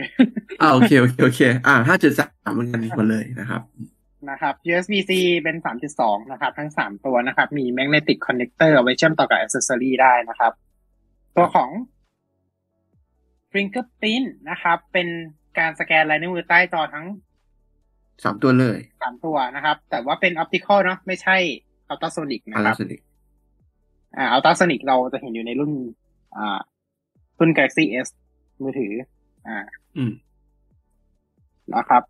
โอเค รองรับการชาร์จฟาสต์ชาร์จได้สูงสุด 45 วัตต์นะครับ ในส่วนของสีเนี่ยจะมีทั้งหมด2สีด้วยกันทั้ง3รุ่นนะครับ มีสีเบจแล้วก็สีแก่ไฟนะครับ ก็คือสีครีมกับสีดำอะครับเป็นกับสีดำใช่ แล้วก็ส่วน S Pen เนี่ยก็ใช้ S Pen ได้ทุกรุ่นอะยกเว้น Galaxy 4อ่าครับ อืม ใช่แล้วแต่มันแถมมันแถมปากกาอยู่แล้ว ไม่ต้องห่วงอืมครับ นะครับ ก็โอเค นี่คือ Product ทั้งหมดที่เปิดตัวในวันนี้ครับเย้เอ่อเมื่อวานครับ แต่ว่าเมื่อวาเรานได้พูดกันวันนี้นะครับ เย่วันนี้ใช่ โอเคนะครับ โอเค เราหยุดก่อน อ่า โอเค เรากลับมาละเรากลับมาปกติละเอาปกติคเดี๋รัยบวเราไปเปิด เดี๋ยวเราจะเปิดเว็บซัมซุงกันนะครับทีนี้มาถึงช่วงเวลาที่ทุกคนคอคอลอยเอ้ยไม่ใช่หรอรอคอยนะครับ อืม คืออะไรครับรายังครัคาบครับราคาอ๋ออย่างเอานั้นราคาครับรอแป๊บนึงครับรอแป๊บนึงเออจัดการอะไรนิดหน่อยนะครับ อ่า ก็อย่างที่เราได้ทราบกันดีนะครับ ก็มีทั้งหมดสี่โปรดักที่ได้เปิดตัวไปแล้วอืมอืม มีสรุปชัดเจนนะครับ มี C Flip 5 นะครับ มี C Fold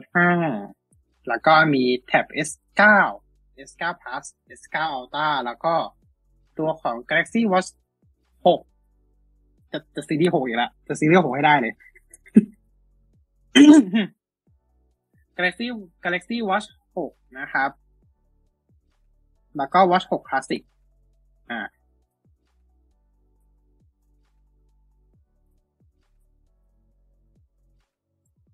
โอเคแป๊บหนึ่งนะ รอรอแป๊บหนึ่งกำลังเปิดอยู่กำลังไล่เปิดเว็บอยู่ ฮัลโหลได้ยังได้ยินอยู่ใช่ไหมยังได้ยินอยู่ โอเค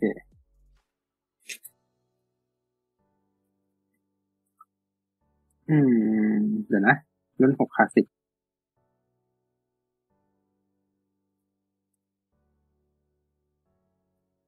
ทำไมเว็บมันต้องแยกแบบนี้ด้วย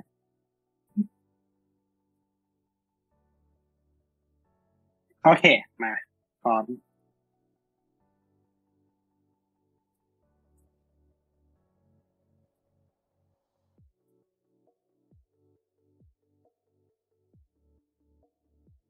คือวันนี้อาจจะแปลกๆนิดนึงนะฮะเรื่องการเรื่องการแชร์จอเรื่องการสตรีมอะไรนิดหน่อย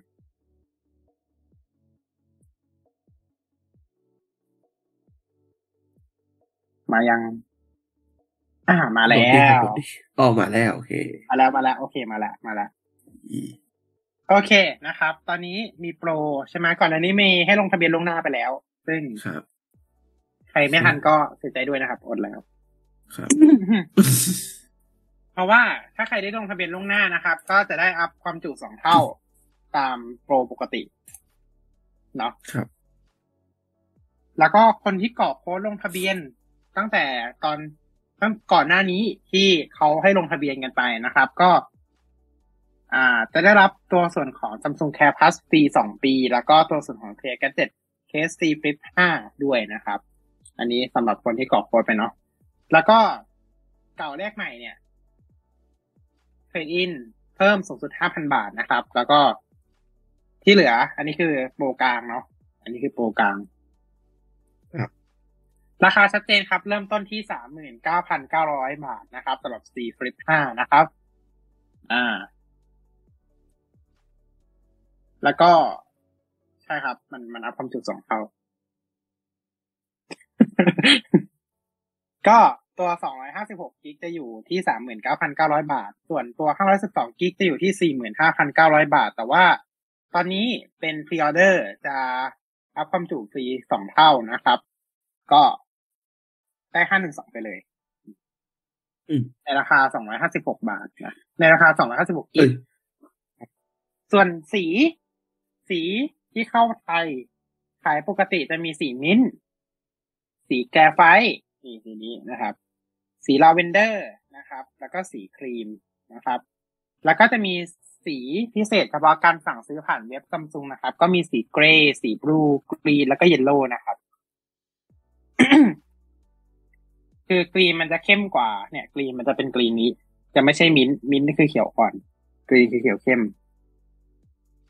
นะครับ โอเค แล้วก็รับส่วนลดเพิ่มนะครับสำหรับ Galaxy Watch 6 แล้วก็บัตร2 Pro 30%นะครับเขาขายของอะเอออืมส่วน Galaxy Z Flip นะครับเอ้ย Z Fold 5 นะครับ ก็แน่นอนอัพความจุสองเท่าทันทีเช่นกันนะครับ Pro นะครับสำหรับคนที่ลงทะเบียนเนี่ยรับลงทะเบียนล่วงหน้าไปแล้วนะครับ รับฟรี Samsung Care Plus 2 ปี แล้วก็ Clear Gadget Case C Fold 5 ก็คือได้ยังไงก็ได้เคสอะคนที่ลงทะเบียนคือได้เคสเลย ไม่ต้องไปหาซื้ออ่าฮะเคสแล้วอ่านะครับ ส่วนของโฟน5เนี่ย จะรับส่วนลดเก่าแลกใหม่เพิ่มสูงสุด6,000บาทนะครับ แล้วก็ แน่นอนลูกค้าใหม่ลดลด1,000เพิ่มเติม ราคาเริ่มต้นของ Galaxy C Fold 5 นะครับ อยู่ที่59,900บาทนะครับมาตรฐานเนอะมาตรฐานมาตรฐาน Galaxy Fold มาตรฐาน Fold อืม เพราะว่าก่อนตอนเวอร์ชันแรกแพงกว่านี้มัน70,000 ใช่เวอร์ชันแรก อันนี้มันมันถูกมาแล้วพอสมควรแล้ว เพราะว่าก็ด้วยความที่เทคโนโลยีมันเริ่ม steady แล้วก็เดินง่ายขึ้นใช่ครับ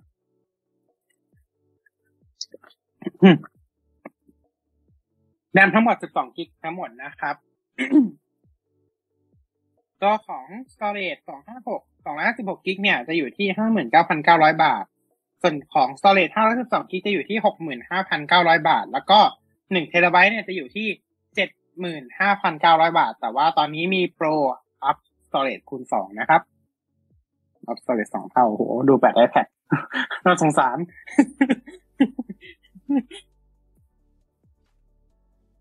เห็นไหมแบต iPad น่าสงสารมาก สีนะครับ จะมีทั้งหมดด้วยกันทั้งหมดห้าสีด้วยกัน สั่งซื้อปกติเนี่ย ขายปกติมีทั้งหมดสามสีนะครับ มีสี Icy Blue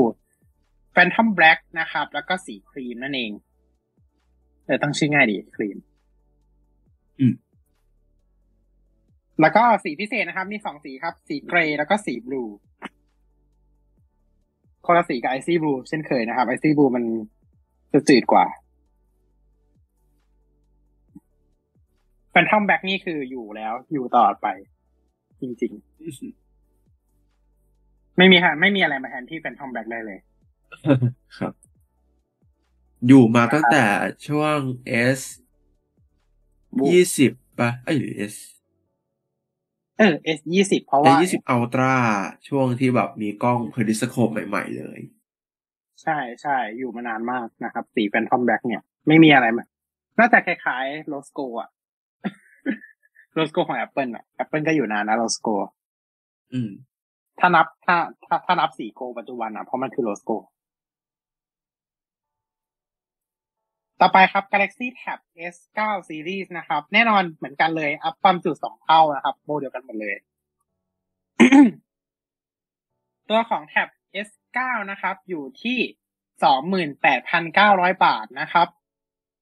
ในส่วนของหนึ่งร้อยี่สิบแปดกิกเนี่ยอยู่ที่สองหมื่นแปดพันเก้าร้อยบาท แล้วก็รุ่น Wi-Fi อ่าอันนี้คือรุ่น Wi-Fi นะครับ ถ้ารุ่น 5G เนี่ยจะอยู่ที่ ถ้ารุ่นเซลล่าจะอยู่ที่สามหมื่นสองพันเก้าร้อยบาทนะครับ ส่วนราคาสองร้อยห้าสิบหกกิกนะครับ จะะมันดีดลงสามหมื่นสี่พันเก้าร้อยบาทนะครับ เมื่อกี้ราคามันดีดลง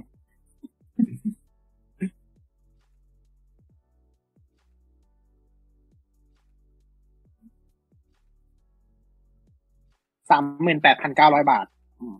สำหรับเซลลูล่าสามหมื่นแปดพันเก้าร้อยบาท อันนี้ครับบวกเองเพราะว่ากดปุ๊บราคามันดีดลงครับเราต้องบวกเอง โอเค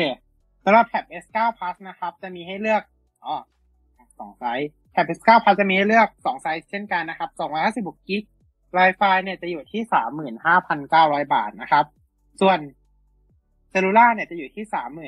39,900 บาทนะครับ บวกเพิ่ม 4,000 เนาะ แล้วก็สำหรับ512กิกเนี่ยจะอยู่ที่ Wi-Fi จะอยู่ที่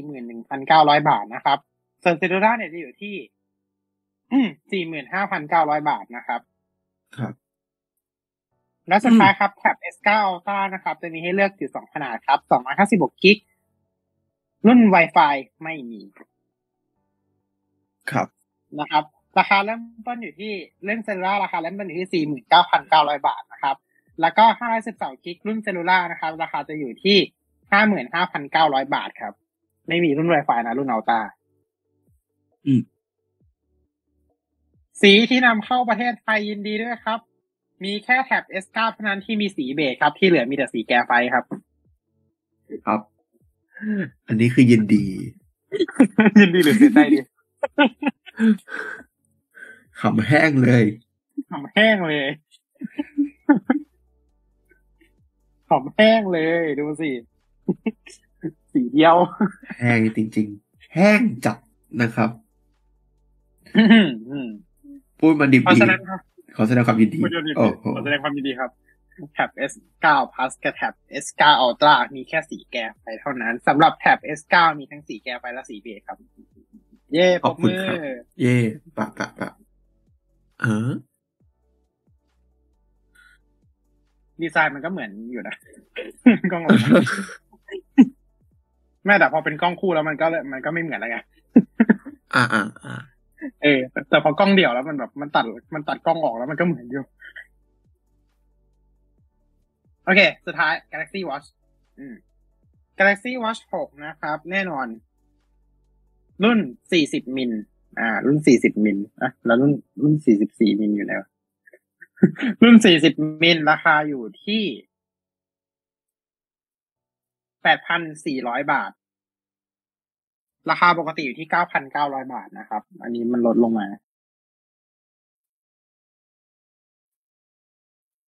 มีทั้งหมดสองสีครับ สีโกลด์แล้วก็สีแกรไฟต์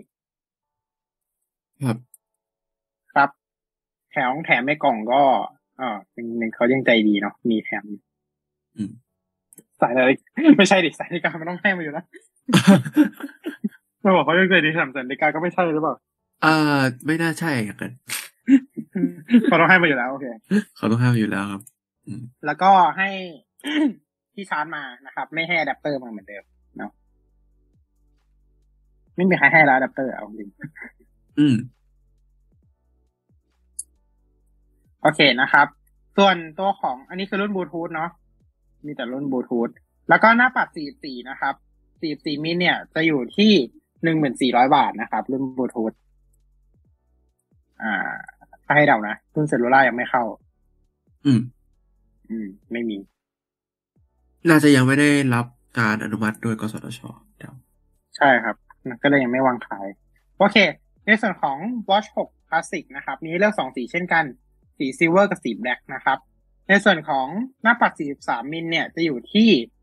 13,900 บาทนะครับ แต่ว่าตอนนี้เหลือ 12,400 บาท แล้วก็สำหรับหน้าปัด 47 มิลเนี่ยจะอยู่ที่ 14,900 บาท แต่ว่าตอนนี้เหลือ 13,400 บาทนะครับอืมประมาณนี้นะครับ ส่วน Galaxy Watch Pro มันคือ Galaxy Watch 5 มีมีอยู่รุ่นเดียว เนี่ย มีรุ่นเดียว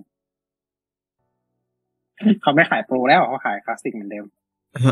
อ่าฮะเอาไปขายคลาสสิกละเออถ้าเราถ่ายคลาสสิกเราจะเจอ Galaxy Watch 4ไหมมอ๋อนี่อ้าวเจออ๋ออ้าวยังมีอยู่นี่โอเค ไม่ไม่นี่ Watch 6 Classic LTE รุ่น cellular Classic 43มิลอยู่ที่15,900บาท แล้วก็รุ่น cellular Classic รุ่น 47 มิลอยู่ที่ 16,900 บาทนะครับเรียนรู้เพิ่มเติม ไม่น่ามีขายแล้วล่ะปิดเดี๋ยวสภาพ เออ แต่แต่ว่าดูเดือนเงินมันสวยนะเท่าที่ดูอะเออโอเค ประมาณนี้นะครับ นี่คือ Galaxy Watch นะครับ โอเค งั้น เดี๋ยวเทควีแคสเราขอไปพักกันสักครู่นะครับ เพราะยังมีอีกเรื่องมโหฬารเลย ใช่ครับ เรายังมีอีกเรื่องหนึ่งนะครับ เราขอไปพักกันสักครู่ และเดี๋ยวเรากลับมาพบกันในช่วงนั้นครับแล้วเจอกันครับ ครับโอเคสวัสดีครับ ทุกท่านเนี่ยเรากลับเข้ามาสู่ Tech v c a s t นะครับ โอเค เมื่อกี้เราแบบพักผ่อนกันมาแล้วก็ เรามาต่อกันในหัวข้อเราไป เมื่อกี้เราเล่าทะเลกันเยอะมาก เราพูดนู่นเราก็ไปเราก็ไปพูดถึงเรื่องนู้นบ้างเรื่องนี้บ้างอืมครับหวังว่าทุกท่านจะได้สาระกันไปนะครับ ครับ โอเค เรามาดูในส่วนต่อไปนะครับ City Skyline นั่นเอง เราไม่พลาดอยู่แล้วที่จะรายงานกันทุก ครั้งที่เรามีเทคนิคทุกครั้งทุกครั้งครั้งละสองเดฟแดรี่นะอ่า เพราะว่าเรามาสองสัปดาห์ครั้งเนาะมันก็สองเดฟแดรี่พอดีนะครับใช่ใช่โอเคเพราะฉะนั้นอู่ทางนี้เรามาดูกันดีกว่านะครับ อ่านี่ครับขึ้นยังมาแล้วสแลนด์เนาะ อ่าโอเคเห็นเลยนะครับ ว่าแคปไปหมดแล้ว โอเค วันนี้เราจะมาพูดถึง library ทั้งสองอันนะครับ ก็คือ library แรกเนี่ยก็คือ city service เนาะแล้วก็อีกอันหนึ่งก็คือ electric and water นั่นเองนะครับอืมโอเคเพื่อความรวดเร็ว เราจะไปกันเลยนะครับตัวของ City Service เนี่ยแน่นอนก็คือ Service ทุกอย่างในเมืองเรา เออ มันก็ไม่ยากเนาะก็มันก็บอกอยู่ในชื่อแล้วว่า City Service อืมเราจะมาดูอย่างแรกเลย Healthcare นะครับ Healthcare แล้วก็ Daycare ยังอยู่ในหน้าเดียวกันเช่นเคย ตัวส่วนของอันแรกนะครับ ในส่วนของ Healthcare เนี่ย จะเห็นเลยนะครับว่ามีการระบุชัดเจนนะครับ ว่ารองรับได้เท่าไหร่นะครับในส่วนของ Healthcare แล้วก็มีคนเจ็บอยู่เท่าไหร่นะครับ แล้วก็ในส่วนของ Average Health เนี่ย สุขภาพมีกี่เปอร์เซ็นต์แล้วก็ในส่วนแล้วก็มีผู้ป่วยอยู่กี่คนนะครับหกคนตรงนี้มีหกคนทั้งเมืองมีหกคน ไม่น่าเชื่อ crematorium นะครับ อ่า มีการบอกชัดเจนนะครับ แล้วก็ cemetery นะครับ บอกอยู่นะครับ ว่ารับได้เท่าไหร่นะครับ ใช้ไปแล้วทั้งหมดกี่เหลืออีกกี่เปอร์เซ็นต์เนาะ อืม ส่วน map legend ตรงนี้ Citizen Health ไม่มีอะไรนะครับตรงนี้เห็นชัดเจนนะครับ ก็คือจะมีคลินิกมีโรงพยาบาลนะครับ แล้วที่ล็อกอยู่นะครับ แล้วก็น่าจะเป็นสถาบันการแพทย์นะครับครับอ่าอันนี้ก็คือการที่เผาศพเนาะอ่าเป็นเมนของศพอ่า ก็จะประมาณนี้นะครับ ครับผมก็จะมีขนาดใหญ่กว่าเดิมอ่าขนาดใหญ่กว่าเดิม ไม่ใช่แบบอันเล็กๆกระปิดหนึ่งแล้วก็มีสองอันอืมอืมโอเค อันนี้คือสาร หลุมศพ อ่า เป็นเขาเรียกว่าไงดี ไม่แน่ใจอ่าว่า graveyard อ่าเออ graveyard ละกันอะภาษาอังกฤษก็ได้ graveyard อืม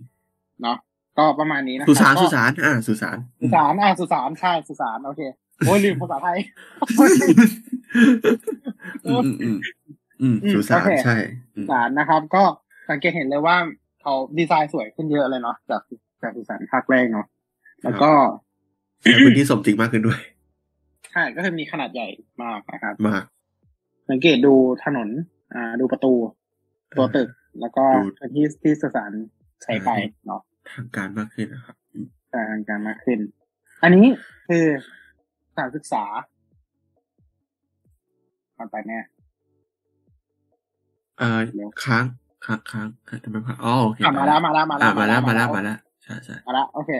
อันนี้คือสถานศึกษาจะเห็นว่าข้างหลังเนี่ยเป็นอ่าสนามกีฬาเนาะน่าจะเป็นของโรงเรียนไม่ก็มหาลัยครับ โอเค นี่คือระบบการศึกษาครับ ในภาคนี้เนี่ยแบ่งออกเป็นสี่อย่าง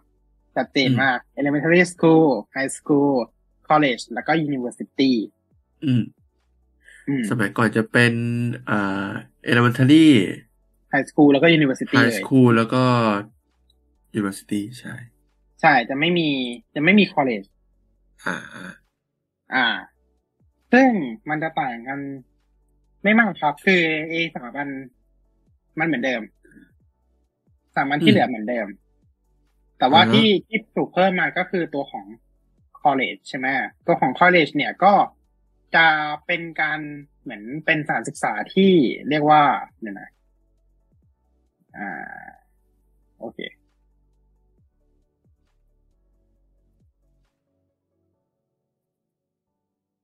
อ่า จะหาเดบแดรี่แป๊บ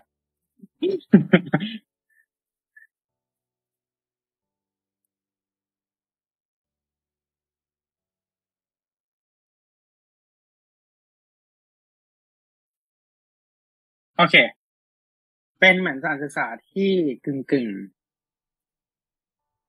เอาไว้สอนผู้ใหญ่ อืม น่าจะประมาณนั้นมากกว่า ราะว่าอ่าตามระบบแล้วเนี่ยก็คือในภาคนี้เนี่ย เด็กคือ children เนี่ย สามารถไปที่ elementary school อืม ส่วนถ้าเป็นวัยรุ่นแล้วก็ผู้ใหญ่เนี่ย สามารถเลือกได้ว่าจะไปเรียนต่อหรือว่าจะไปทำงานเลยก็ได้ ไม่ได้มีการอืมบังคับเรียน อ่า ไม่ใช่การศึกษาภาคบังคับ อ่าฮะ อ่าแต่ว่าเด็กเนี่ยต้องเข้าเรียนประถมแน่นอน elementary school เนาะอืมแน่นอนแล้วก็แน่นอนต้องเข้า ส่วนวัยรุ่นเนี่ย อย่างที่บอกวัยรุ่นกับผู้ใหญ่สามารถเลือกได้ว่าจะเข้าเรียนหรือไปทำงานเลยก็ได้ ส่วนไฮสคูลเนี่ยจะรับได้เฉพาะวัยรุ่นเท่านั้น อ่าอืมในขณะที่ผู้ใหญ่เนี่ยสามารถเข้าเรียนได้ทั้ง college แล้วก็ university เลย อืม อ่าอืมจะต่างกันตรงนี้เนาะอืมอ่าฮะสำหรับ college กับ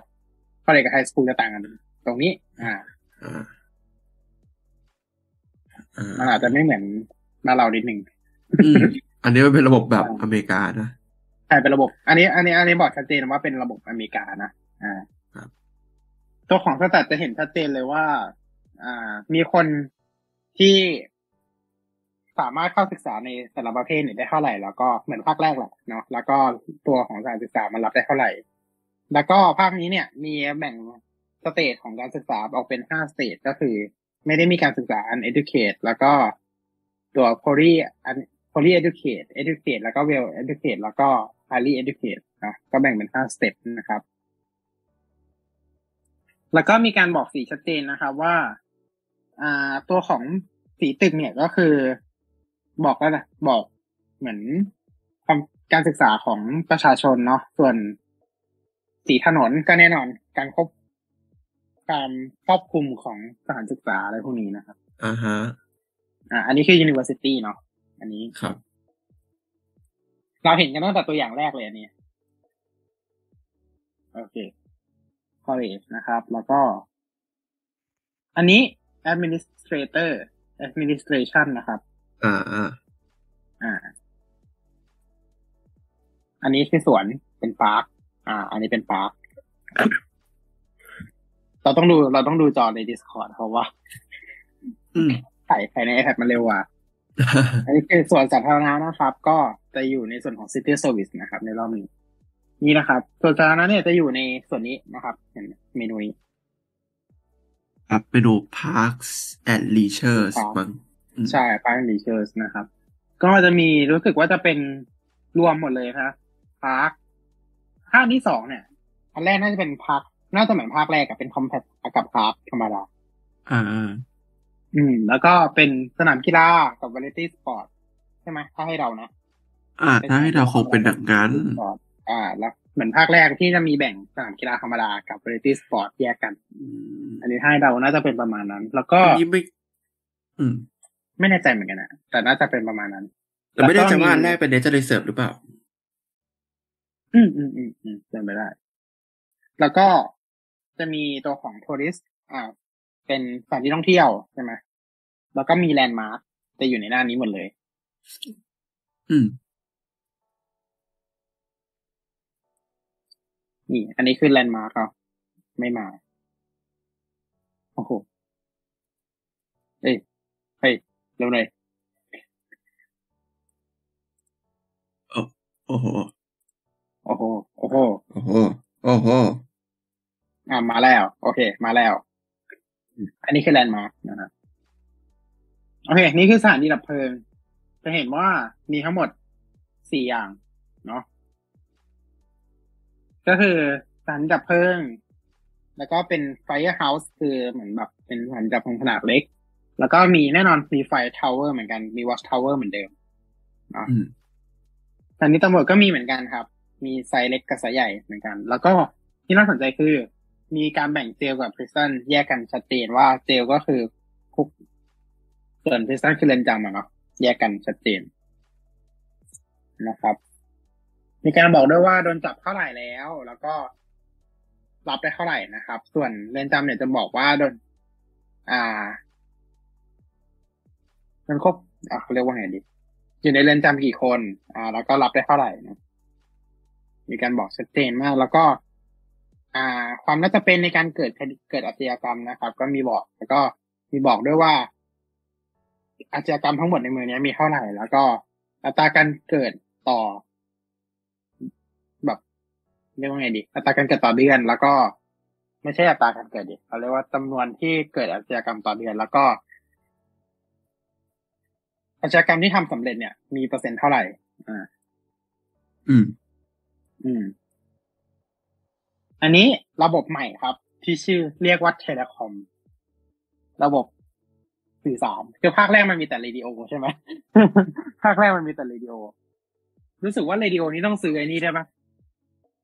Disaster DLC ปะ Natural Disaster DLC เออชื่อว่าอะไรวะ natural disaster อ่าน่าจะอันนี้อย่างนั้นนะภาคนี้เป็น เป็นระบบสื่อสารแล้วครับ ไม่ใช่ไม่ใช่วิทยุละอ่า ก็แน่นอนครับสถานีภาคพื้น มีเสาสัญญาณสองขนาด แล้วก็มีดาวเทียม มีตัวรับสัญญาณเนาะนี่เป็นเสาสัญญาณแบบเนี้ยครับ เสาโทรศัพท์อะชัดเจนอ่าฮะอ่าอืมก็คือถ้าเกิดไม่ติดตั้งนะครับ ประชาชนก็ใช้ 5G ไม่ได้ ต้องมีการประมูลกันก่อนไหมจะจะอ่าอืมอันนี้มีเจ้าเดียวฮะเจ้าเดียวอ๋อไม่ไม่คิดอะไรมากไม่คิดอะไรมากของรัฐของรัฐใช่ไหมของรัฐเออใช่ใช่ใช่ครับใช่ครับใช่ใช่ใช่อ๋อไม่ต้องไม่ต้องมีหน่วยงานกลางมาจัดประมูลคลื่นความถี่กันเออไม่ไม่จำเป็นไม่จำเป็นไม่จำเป็นไม่จำเป็นโอเคไม่ไม่จำเป็นไม่จำเป็นโอเค อันนี้คือโรงงานขยะ มันมันถึงแม้มันจะเป็นสัญลักษณ์รีไซเคิลก็เถอะนะ แต่ว่ามันคือ แต่ว่ามันแบบกินกินที่ค่อนข้าง ไม่เพราะว่าไม่ใช่อะไรค่อนข้างละเยอะเลยแหละ โอเค จะมีสองอย่างนะครับ ตัวของ garbage processing status นะครับ สถานะการจัดการขยะของแต่ละเดือนนะครับ แล้วก็ตัว landfill นะครับ ว่าเหลืออีกกี่เปอร์เซ็นต์ ดูถ้าเมืองนี้คือแย่มากนะเหลือห้าเปอร์เซ็นต์ใช่ใช่ แล้วก็ดูสถานะการดูจัดการขยะคือแบบย่ำแย่มากเลยอยู่ในขั้นวิกฤตแล้วอะคือมีขยะอยู่สองร้อยสิบแปดตันต่อเดือน แต่ว่า process ได้ แต่ว่า process ได้แค่ยี่สิบสี่จุดหนึ่งตันต่อเดือน ใช่ครับ โอเค นี่คือโรงงานโรงงานกำจัดโรงงานที่ทำการจัดการเรื่องขยะนะครับ โอเค ที่เมื่อกี้มันเห็นใหญ่เพราะว่าเราสามารถกำหนดกำหนดพื้นที่ ที่เราจะจัดการกำหนดพื้นที่แลนฟิลได้เอง อ่า อืมใช่เราอยากเอาใหญ่เท่าไหนก็ได้ภายในวงเนี้ยอ่า มันมันก็จะมีขีดจำกัดเหมือนกันว่า สามารถสร้างได้แค่ภายในวงนี้เท่านั้น อ่าอ่าฮะกรรมการศึกษาได้เหรอสคริปต์แล้วกันเนาะอ๋อมันก็ไม่ได้แยก มันก็จะเป็นแบบนี้เนาะแล้วก็เป็นรวมๆโอ้ยโอ้ยโอ้ยปิดไปโอเค นะครับรวมๆแบบนี้เป็นแท็บเดียวกัน ก็เท่าที่ดูก็จะมี college มีอะไรพวกนี้แล้วก็ เนี่ยครับ ก็ในส่วนของหน้าสารศึกษาเนาะก็จะมีการบอก upkeep นะครับ efficiency เหมือนกัน มีพนักงานนะครับชัดเจนว่าไม่ใช่ปล่อยให้แล้วก็เด็กเดินเข้าไปเรียนโดยที่ไม่มีพนักงาน ไม่มีบุคลากอ่ารอ่าอ่าฮะมีจำนวนนักเรียนนะครับ ที่ศึกษานะครับ แล้วก็มีการบอกสถิติด้วยนะครับ ว่า อ่า ใช้เวลาเท่าไหร่ในการจบการศึกษาในแต่ละรุ่น แล้วก็ drop กี่เปอร์เซ็นต์นี่นี่ดีนะ drop แค่เปอร์เซ็นต์เดียวดอกอันนี้ยังดีดอกแค่เปอร์เซ็นต์เดียวถ้าเป็นในชีวิตจริงเนี่ยผมไม่แน่ใจเหมือนกันว่า เลย midterm ไปแล้วน่าจะเหลืออีกสักครึ่งหนึ่งหรือเปล่า โอเค แล้วก็ operating เอ้ยแต่นี่มันประถมเลยนะอ๋อใช่ใช่อ๋อโอเคโอเคโอ เคอะถ้าประถมก็ยังพอได้ อ่าโอเคโอเคโอเคโอเค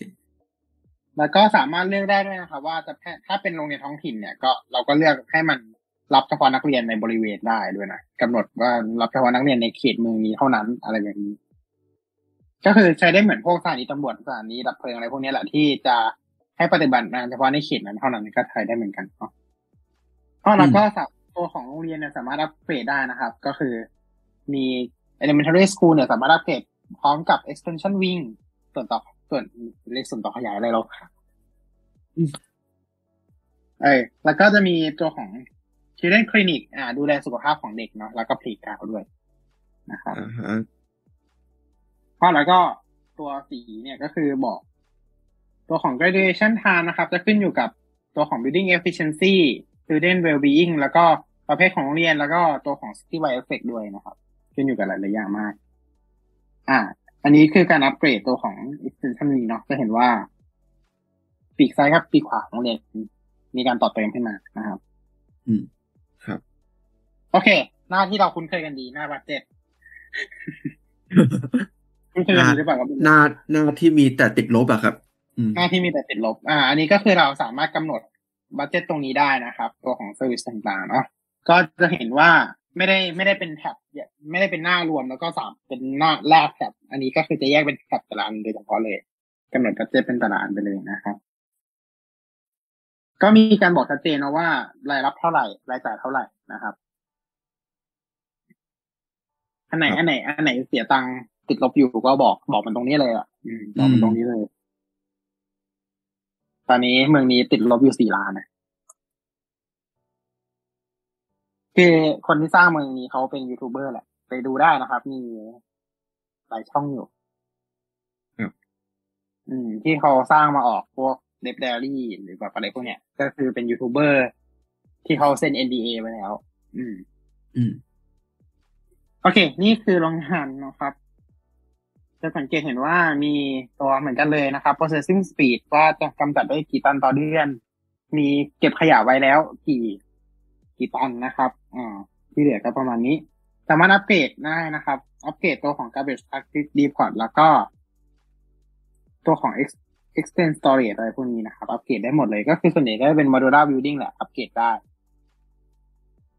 ตัวของอืม medical clinic ก็ อันนี้ก็คือเป็นคลินิก เมื่อกี้เราบอกไปแล้วเนาะว่าจะมีโรงพยาบาลโรงพยาบาลกับมีคลินิก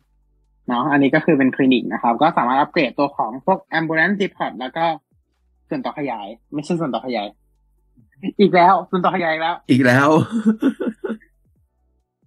อัปเกรดตึกนะครับ เพิ่มปีกทางด้านปีกด้านข้างได้ด้วยนะครับอ่าฮะ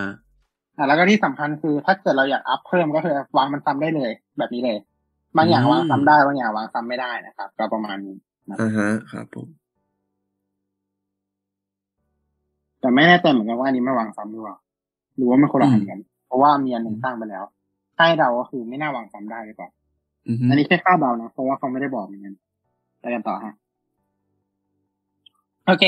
นี่คือระบบการสร้างเขตในแต่ละเขตของที่เราจะกำหนดเขตเมืองในแต่ละเมืองนะครับ ภาคนี้ใช้ระบบโนดไม่ใช้ผู้กันแล้วครับโอ้ใช้เป็นเป็นเหมือนโปรแกรมใช่เพนอ๋อไม่ใช่ อ่า ใช้ ใช้เป็นลากจุดจุดอ่าเใช้เป็นลากจุดเอา อ่า ใช่ ปรบมือเลยครับอืมรออะไร เพราะว่าอืมภาคแต่ว่าที่แล้วคือเขตยับมาก ก็ระบายสีก็จินตนาการง่ายๆ ก็เหมือนกับระบายในแอปเพนระบาย Photoshop อะไรอย่างเงี้ยใช่แบบถ้าไม่โอ้มียเมาส์ปากกานี่ก็ไอ้นี่เลยอะหยิกหยักหยิกหยักไปหมดอะบอกเลยยึกอยากยึกอยากเลยนะครับแต่ภาคนี้ก็ยินดีนะครับ เราใช้ระบบโหนดกันแล้ว นี่ครับผมนะครับ คือมันสามารถทำได้ละเอียดเหมือนกันนะก็คือเราสามารถลากโหนดแบบเพิ่มโหนดก็ได้แล้วเหมือนกันนะครับ นี่นะครับ โอเค policy ในแต่ละอันนี่เราเราสามารถกำหนด policy ได้ตามนี้เลยนะครับ ในแต่ละเขต ในแต่ละเขตเนี่ย ก็จะมีบอกข้อมูลนะครับ ว่ามีผู้อยู่อาศัยอยู่เท่าไหร่นะครับ อ่า คุณภาพชีวิตเป็นยังไง อ่า มีพนักงานอยู่กี่คน แล้วก็ local service เนี่ยมีอะไรบ้างนะครับ คือบอกละเอียดละเอียดมากนะครับ แล้วก็ policy ที่จัดการได้มีอยู่ประมาณนี้ เช่น อ่า เครื่องยนต์ gated community ก็คือเฉพาะให้ลูกบ้านอะลูกบ้านในเขตนั้นนะเราสร้างหมู่บ้านได้แล้วนะเอมี gated community ละหมู่บ้านแบบปิดอะอ่า แล้วก็มี heavy traffic ban recycle นะครับ road side parking fee จอดรถข้างทางเสียตังค์ได้นะครับตังค์ได้ แล้วก็มี speed bump ด้วยนะครับดูกันนะครับทำได้หมดเลยนะครับ นี่ภาคนี้สุดยอด โอเค อันนี้คือ อ่าใช่มีเรื่องของห้องห้องเย็นช่องช่องเย็นฮะใช่ห้องดับจิตห้องดับจิตอ๋ออ๋ออ๋ออ๋ออ๋อโอเค นี่คือภาพตึกถล่มนะครับ เออตึกถล่มแบบ ยุบหางลงไปในดินแล้วก็เรียบเหมือนเดิมใช่เหมือนเดิม แอนิเมชันแทบไม่ต่างจากเดิมเลย ดีแล้วครับ เพราะถ้าเกิดว่ามันหนักกว่านี้เดี๋ยวเครื่องก็จะหนักกว่านี้เหมือนกันใช่อ่า นี่คือสภาพหลังถล่มนะครับอ่าโอ้ไม่ได้เละเหมือนครั้งที่แล้ว ไม่ได้เละเหมือนอ้นี่ไม่ได้เล่นเหมือนภาคแรกใช่มันจะเสียทางรถไปแล้วติดติดเอ่อตึกถล่มมันต้องแบบเละๆใช่ไหมแต่นี้มันก็ไม่ค่อยเละเท่าไหร่มาดู ดีแล้วดีแล้วเดี๋ยวเครื่องเราเรนเดอร์หนักอ๋อเดี๋ยวใช่ใช่แต่ดีสำหรับเครื่องนะอืมเพราะแค่นี้ก็จะพังเลยนะใช่อ่า อันนี้ที่บอกว่าอ่าเราสามารถอ่าขยายได้ด้วย ก็คือเราสร้างเสร็จแล้วเนี่ย แต่ว่าถ้าเกิดแบบเอ้ยขยะมันเยอะเกินไปละเราก็สามารถมาขยายลากได้เลยได้ก็ใช้ระบบโหนดเหมือนกันนะครับ ไม่ได้เป็นระบบผู้กันเหมือนภาคแรกนะอ่าภาคนี้ส่วนใหญ่ใช้ระบบโหนดเนาะซึ่งซึ่งดีแล้วอะเพราะว่าระบบผู้กันมันแย่มากเอาจริงใช่ใช่ๆ ก็ก็เขาตัดก็ระบบคือเวลาผู้กันเราออกนะอืมก็คือเวลาเราเล่นเราก็คงไม่ใช้เมาส์ปากกาเล่นกันหรอกนะ อืมก็ใช่ ก็จริง เนาะ โอเค อ่า ชัดเจนครับ มีระบบไปรษณีย์เข้ามาเกี่ยวข้องแน่นอน เพราะว่าเขาคอนเฟิร์มว่ามี post van แต่เขาไม่ไม่ไม่ได้เอาที่ทำการไปรษณีย์มาให้บางทีเราก็นึกคำภาษาไทยไม่ออกอะ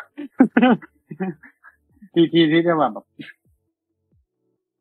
นะครับ ก็ชัดเจนนะครับ มีมี post van นะครับรถขนไปรษณีย์นะขนจดหมายเออครับอันนี้มันน่าจะอยู่ใน Industry DLC ใช่ไหมถ้าจำไม่ผิดอ่าอันไหนนะ ไอ้ไปรษณีย์อะอ๋อ น่าจะอืใช่นะมไม่แน่ใจว่าฟรีหรืออยู่ใน DLC อันเนี้ยไม่แน่ใจ แต่ว่ามันเพิ่มมาช่วง Industry เนี่ยแหละ โอเคเดี๋ยวเดี๋ยว outside outside connection ครับ outside connection มีการบอกชัดเจนนะคะว่า แบ่งแบบละเอียดยิบย่อยเลยจริงๆว่าแบบ import อะไร import มาบ้างแบบ top top สิบถูกไหม top เก้าหรือ top เก้าเออ top เก้า top สิบนะครับ ก็ประมาณนี้นะครับ มีการบอกกี่เปอร์เซ็นต์กี่เปอร์เซ็นต์ด้วยนะครับ มีการบอกเป็นแผนภูมิวงกลมแบบชัดเจนนะครับ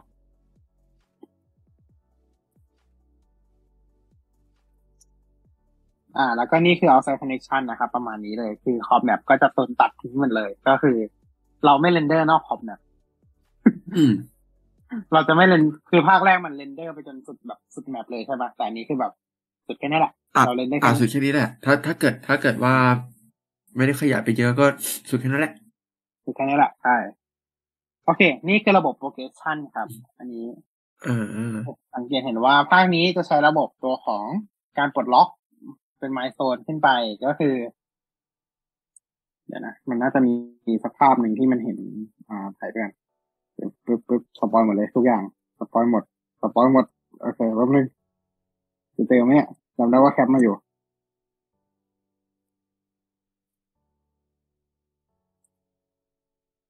อ่านี่นี่นี่โอเค นี่เจอละ อ่า ประมาณนี้ได้พีมาปุ๊บก็เก็บเป็นไมล์สโตนใช่ไหมแล้วก็เมื่อกี้รูปเนี่ยนะอ่าแล้วก็มาเอามาปลดล็อกได้นะครับ ก็อืมในการเล่นเส้นทางของตัวเองไปเรื่อยๆเนาะอันนี้ก็จะแตกต่างจากภาคแรกละที่ มันก็มีมายสเตนเหมือนกันนะ แต่ว่าอันนั้นก็คือจะปลดล็อกตามเลเวลเลย ไม่ได้ให้เรามันต้องเลือกว่าเราจะปลดล็อกอะไร แต่ว่าภาคนี้ก็คือ เราสามารถเลือกได้ว่าเราจะปลดล็อกอันไหนก่อนเราจะปลดล็อกเส้นทางไหนเป็นผ่านแบบไหน เราจะเอาแบบไหนก่อนเนาะอืมอืมเช่นแบบรุ่นเราอยากปลดล็อกแบบไฮเวย์ก่อนแล้วก็ไปปลดล็อกอันกลางก่อน ยังไม่ต้องแบบไปปลดล็อกวงเวียนก็ได้อะไรแบบเนี้ยเนาะอืม อืม อันนี้ก็เช่นกันครับ ระบบของ อันนี้เราเห็นไปแล้วในครั้งที่แล้ว รูปนี้เลย ไม่ใช่รูปนี้ดิคล้ายๆอันนี้ แต่ว่าหน้าเนี้ย แต่ว่าไม่ใช่รูปนี้ UI เปลี่ยนด้วยนะ ถ้าถ้าคุณสังเกต UI มันเปลี่ยนด้วยนิดหน่อยอ่าเบต้าบิวอะเนาะเข้าใจได้ อืม happiness นะครับ อันนี้จะมีการบอกสแตทแบบชัดเจนนะครับ ว่าเวลบวกเท่านี้ อ่า อันนี้บวกเท่านี้ อันนี้บวกเท่านี้นะครับ คือทุกอย่างถ้าจะเป็นผลกระทบหมดเลยเนาะอย่างเช่น การศึกษาที่ไม่ดีลบหนึ่งอ่า มีการบอกบอกชัดเจนนะครับ ว่าอะไรมันติดลบอยู่ให้เราไปสามารถไปแก้ไขได้นะครับอืมโอเค อันนี้คือสำนักงานตำรวจแห่งชาติ ดีไหมเรียกแบบนี้ได้ไหมสำนักงานใหญ่ของตำรวจแล้วกันอ่าอ่าอ่าอ่าอ่าอ่าสำนักงานใหญ่ตำรวจ อ่า ก็คือเราสามารถอัปเกรดตัวของ ลานจอดรถเพิ่มเติม แล้วก็ตัวของอ่าคุกเพิ่มเติมได้นะครับรวมถึงมีการอัพสามารถอัปเกรดตัวของลานจอดเฮลิคอปเตอร์ให้ออกเป็นลาดตระเวนได้นะครับ อืม อันนี้คือของจริง ครับโซลาร์ฟาร์มโซลาร์ฟาร์มมันต้องแบบนี้ ใช่ไม่ใช่แบบเป็น เล็กมาวากงติดกันวางติดกันเป็นพืชแล้วก็มีแท่งที่มาอันหนึง โซลาโซลาร์ฟาร์มของจริงมันต้องเป็นอย่างนี้ครับ ใช่ใช่ใช่อันนั้นอันนี้ผมคือไม่รู้ solar เหมือนกันนะว่าได้ถึงเมกะวัตต์หนึ่งหรือยังอะอันเล็กๆกันนะถ้าแผ่นที่ใช่สาวอับันงเล็แดกดต้องพอแบบที่สร้างเสาเออมีเสาบังแดดด้วยนะประเด็นคือแบบอืมเอ๊ะเดี๋ยวนะถ้าเสาแล้วแบบ มันต้องแบบให้แบบรอบรอบทิศไม่ใช่เหรอแบบโซล่าร์มันรับแดดรอบทิศไม่ใช่เหรอไม่ใช่แบบอืม ตั้งเสามาเสร็จปุ๊บเสามันก็พระอาทิตย์โดน มันก็ฝั่งที่โดนเงา โดนเงาเสามันก็ไม่สร้างกระแสกระแสไฟฟ้าไม่ได้ดิอืม นั่นแหละครับ ก็อันนี้โซลาร์ฟาร์มของจริงนะครับ อันนี้เราเห็นตั้งแต่อันแรกเลยเนาะก็คืออะไหนไปเฮ้ยขยับหน่อย ขยับเลย ยับเลย ขยับเดี๋ยวออกเพลงมาละโอเคเราเห็นตั้งแต่แรกเลยก็คือมีสายไฟฝังอยู่ใต้ดินเนาะใต้ถนนอืมเพราะฉะนั้นเมืองเราจะเป็นเมืองที่เอาสายไฟฟ้าลงดินแล้ว เย้แต่จริงๆภาคแรกก็ลงดินแล้วนี่ใช่ภาคแรกไม่ภาคแรกมันไม่มีอ๋ออ๋อสายไฟภาคอ๋ออ๋อภาคภาคแรกเป็นแบบเป็นแบบลอยแล้วก็เป็น เออ เราก็ไปชินกับไอ้นี่เนาะไปเชื่อมกันลงถึงกันเองไม่ไปไปไปมันมีมอสไงอ้าวมีพอดโอเคโอเคแต่ภาคนี้ระบบไฟฟ้าจะละเอียดขึ้นนะอืมจะละเอียดขึ้นกว่าภาคแรกเยอะดีดีอัแล้วนนี้ครับนะครับสวยงามเนาะก็คือเห็นให้เห็นเลยว่า แต่ละบ้านเนี่ยมีการต่อไฟจากท่อไร้สายไฟจริงๆไม่ใช่ อ่า แต่ละบ้านคือไฟฟ้าว้าร์ปมาจากไหนก็ไม่รู้ ว้ามาจากถนนหรือ หรือว้ามาจากบ้านข้างคือก็ไม่รู้ไงเพราะว่ามันใช้ตัวเดียวกันไฟฟ้ามันก็ได้หมดแล้วอะๆอ่าอ่าอ่าใช่ใช่อืมใช่ใช่อันนี้ก็เห็นชัดเจนว่ามีการต่อสายไฟเข้าบ้านจริงๆนะอ่าโอเค อันนี้คือสถานีแปลงแรงดันไฟฟ้า ใช่ไหมมันเรียกแรงดันไฟอ่าฟ้าสถานีจ่ายไฟฟ้าย่อยอ่าสายไฟฟ้าย่อยอ่าอ่าใช่โอใช่เครับรับรับรับไฟยี่สิบสี่เควีมาเอ้ยไม่ใช่ รับรับไฟแสนโวลต์มาเปลี่ยนเป็นยี่สิบสี่เควีตรงนี้นะฮะ ใช่ครับอืมก็เสาไฟก่อนฟ้าที่แรงจะสูงให้บ้านต่อไปอ่ามีการเชื่อมเสาไฟฟ้าแรงสูงกับตัวของตัวสายไฟใต้ดินท่อร้อยสายไฟใต้ดินของเมืองเราเนาะตรงนี้อืม คือต้องมีการแปลงออกทุกครั้งนะครับ ไม่ใช่ว่าโรงไฟฟ้าผลิตมาแล้ว เราสามารถลากส่งเข้าหมู่บ้านได้เลยเหมือนเอภาคอแรกเนาะถ้าเป็นภาคแรกเนี่ยเป็นก็คือแสนโวลต์เข้าบ้านก็แสนโวลต์เลยเออใช่เขาพันแสนโวลต์เลยมันไม่ต้องแปลงไฟอะไรทั้งสิ้นละเข้าตรงไม่เลยไม่ไม่ต้องแปลงแล้วก็เข้าเข้าไปเลย เข้าไปเลย ใช่ ไม่ต้องแต่งอะไรทั้งสิ้น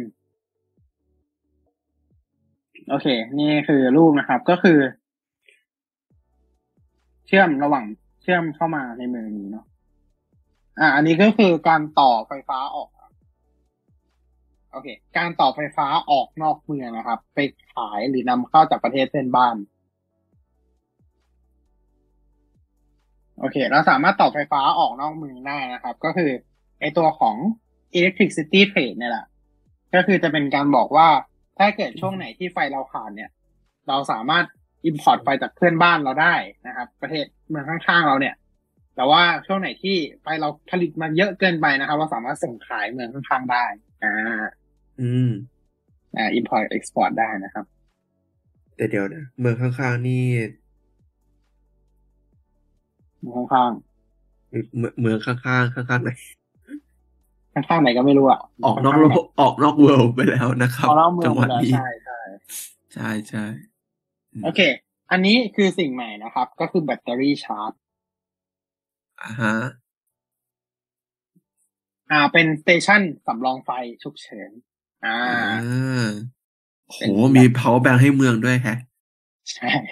เพราะเขาไปให้เมืองอืม ก็อืมเอาจริงๆเหมาะเหมาะมากนะครับสำหรับใครที่แบบเน้นเน้นใช้ไฟจากโซล่าร์แล้วก็ต้องควรสร้างสถานีนี้ไว้ด้วยนะครับ ไม่งั้น อ่า ไม่งั้นไฟหมดแน่ๆตอนกลางคืนนะครับอ่าฮะก็มีการบอกเลยนะครับ ว่าแบตเตอรี่เนี่ยโปรอยู่กี่เมกะวัตต์นะครับ แล้วก็ชาร์จเท่าไหร่ถึงจะเต็มชาร์จได้กี่ชั่วโมงถึงจะเต็มเนาะมีการบอกชัดเจนนะครับ อ่า storage เท่าไหร่นะครับ อืม แล้วก็ยังสามารถอัปเกรดเพิ่มตัวของแบตเตอรี่ได้ด้วยอ่าเพิ่มแบตเตอรี่เพิ่มเติมได้นะครับ แล้วก็รวมถึงเราสามารถใช้มีการมีการสร้างเครื่องปั่นไฟได้ด้วยนะ diesel generator ใช้เครื่องปั่นไฟได้ด้วยอ่ามีเครื่องปั่นไฟด้วยอืมได้เขื่อนว้าว ว้าวทำไมเขินเตี้ยจัง ใช่แปลว่าภาคเนี้ยเขื่อนไม่ต้องสูงไงเอ้าภาคนี้ไม่ต้องเขื่อนสูง เอ้ยเขื่อนไม่ต้องสูงใช่คือภาคที่แล้วอะถ้าทางไม่ทันกระแสน้ำไม่แรงเขื่อนไม่ทำงาน อ่า อันนี้ก็แบบเอายังไงก็ได้อะ ให้ให้แบบระดับน้ำมันต่างกันแค่นั้นพออืม ใช่ใช่คิดว่าอย่างนั้นนะแต่เราคงต้องไปเล่นจริงกันอีกรอบหนึ่งอะว่า สรุปแล้วตัวเขื่อนมันทำงานยังไงเนาะอืม อันนี้น่าสนใจมาก นี่คือ เหมือนน้ำมันอะมันคืออาเหมือนน้ำบาดาล โอ้โห คือภาคแรกน้ำบาอะดาลเราสามารถเอาไอ้ตัวขุดน้ำบาดาลไปวางตรงไหนก็ได้ใช่ปะแล้วมันก็จะปั๊มน้ำบาดาลขึ้นมาได้ unlimit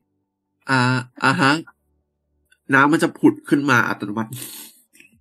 ใช่น้ำมาจากไหนก็ไม่รู้แหละน้ำใต้ดินอะมาจากไหนก็ไม่รู้ใช่ใช่แต่ว่ามันใช่มันจะขึ้นมาเรื่อยๆเลย ไม่มีวันหมดเลย ใช่แต่ใช่ภาคนี้ ถ้าคุณปั๊มขึ้นมาใช้เรื่อยๆ มันมีวันหมดครับ อืม เออก็สมจริงดีนะน้ำบาดาลเจาะขึ้นมาใช้เรื่อยๆมันก็หมดอย่างกัน อืม นะครับ ก็แน่นอนตัวสถานีปั๊มเนี่ยจะสามารถอัปเกรดได้นะครับ ก็คือมีตัวของระบบกรองด้วย ถ้าเกิดการถ้าเกิดแบบปั๊มขึ้นมาแล้วมันมีแบบพวก pollution หรืออะไรพวกเนี้ยมันมีมลพิษอยู่ก็สามารถใส่ตัวของ advance กรองแบบ advance เข้าไปได้นะครับ ไม่งั้นประชาชนท้องเสียอ่าฮะนี่มี advanced filter system นะครับ แต่ว่ามันก็แค่ลดนะ เพราะว่าอย่างที่เห็นว่ามันลดได้แค่ห้าสิบเปอร์เซ็นแต่ไม่ต้องกลัวครับมอดช่วยได้ทุกอย่างครับอันนี้คือตัวปั๊มน้ำใหม่ อ่า จะเป็นแบบนี้ อ่า ไม่เนี่ยครับปั๊มน้ำใหม่เป็นแบบนี้ อ่า เป็นประมาณนี้ ต่างจากอันแรกมากเลยนะ อันแรกมันเหมือนแบบ เราเอาเครื่องปั๊มน้ำธรรมดาแบบเหมือนตั้งเครื่องปั๊มน้ำที่บ้านอะแล้วก็ไปอืมซูมขยายใหญ่แล้วไปตั้งอยู่ริมน้ำอ่าใช่ คือเครื่อง อืม ก็จริง อืมอืมก็ก็ก็ก็ก็จริง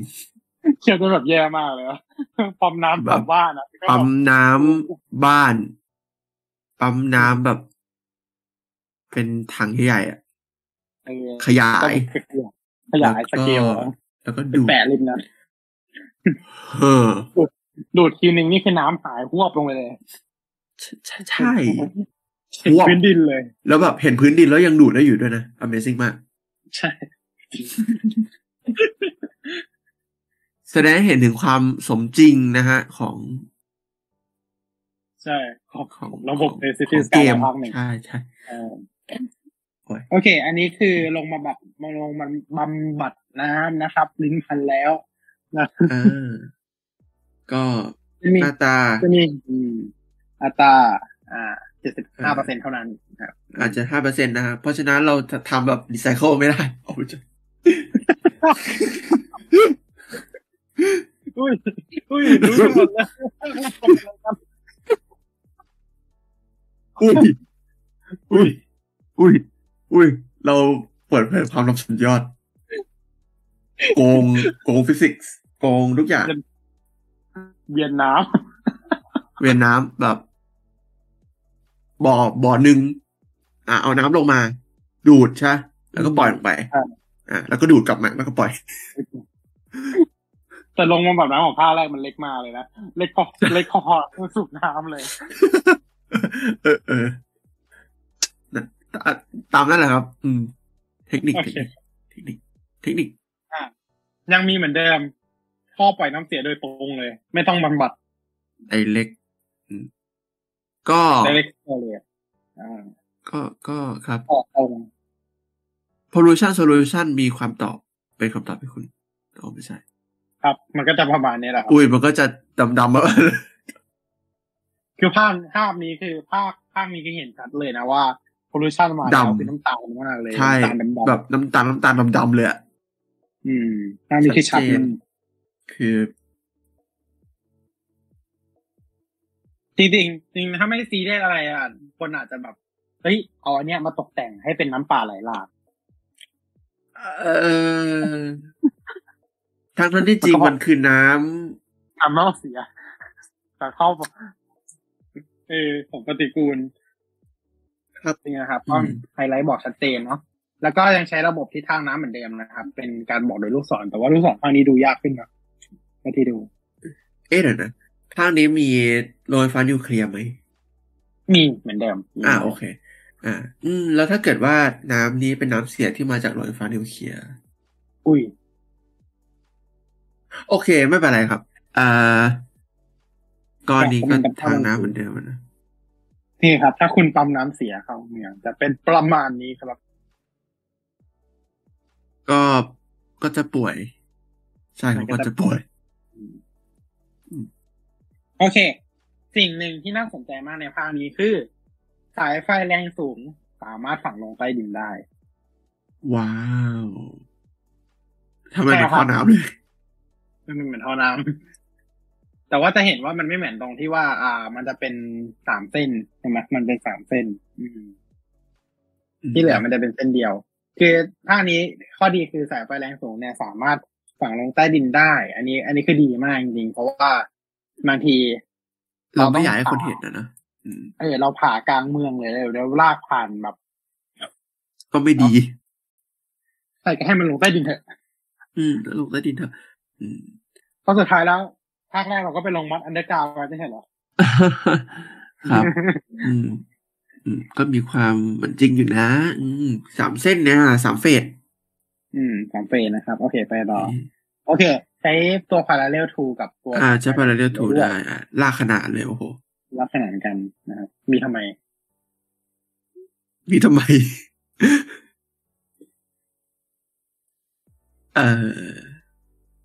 นับ นับน้ำบาดาลครับใช่อะขุดอ่าอ่าโอเคค่อนคือค่อนข้างเหมือนจริงหน่อยนะอันนี่โซล่าตัวของโซลาร์ฟาร์มเนี่ยจะมีตัวของแบตเตอรี่อยู่ในตัวอยู่แล้วอ่าครับที่เห็นตรงนี้ก็คือสิบห้าเมกะวัตต์เนาะ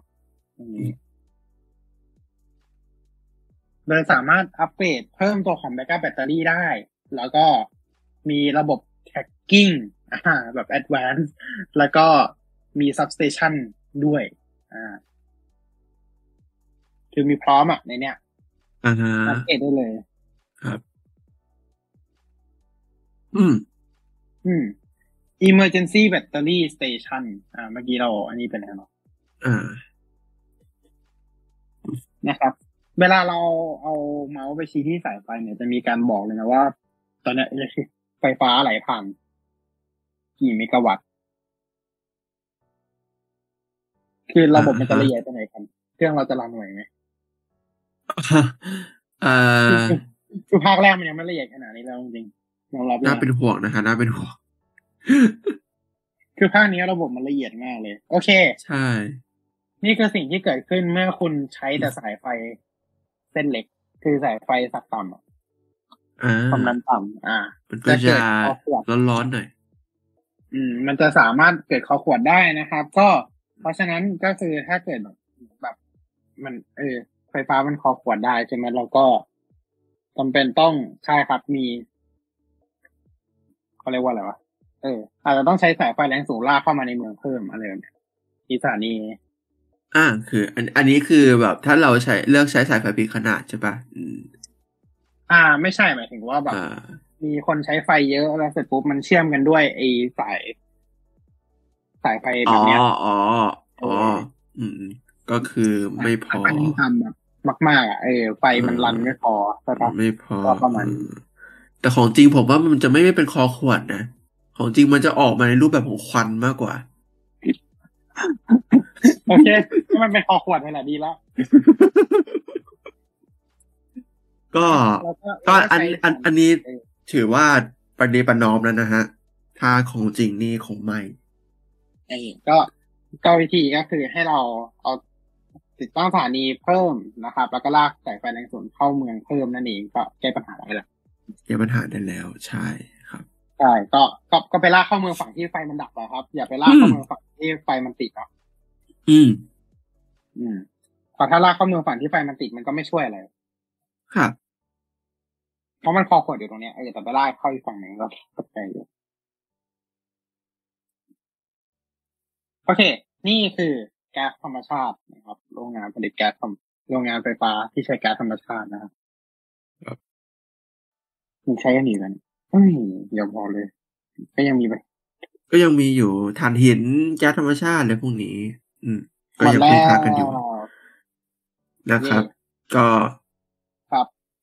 ก็ทั้งสองอันนี้ก็ทำให้นะครับ ประสบการณ์การเล่นเกมนั้น เปลี่ยนไปเยอะมาก มันขึ้น ใช่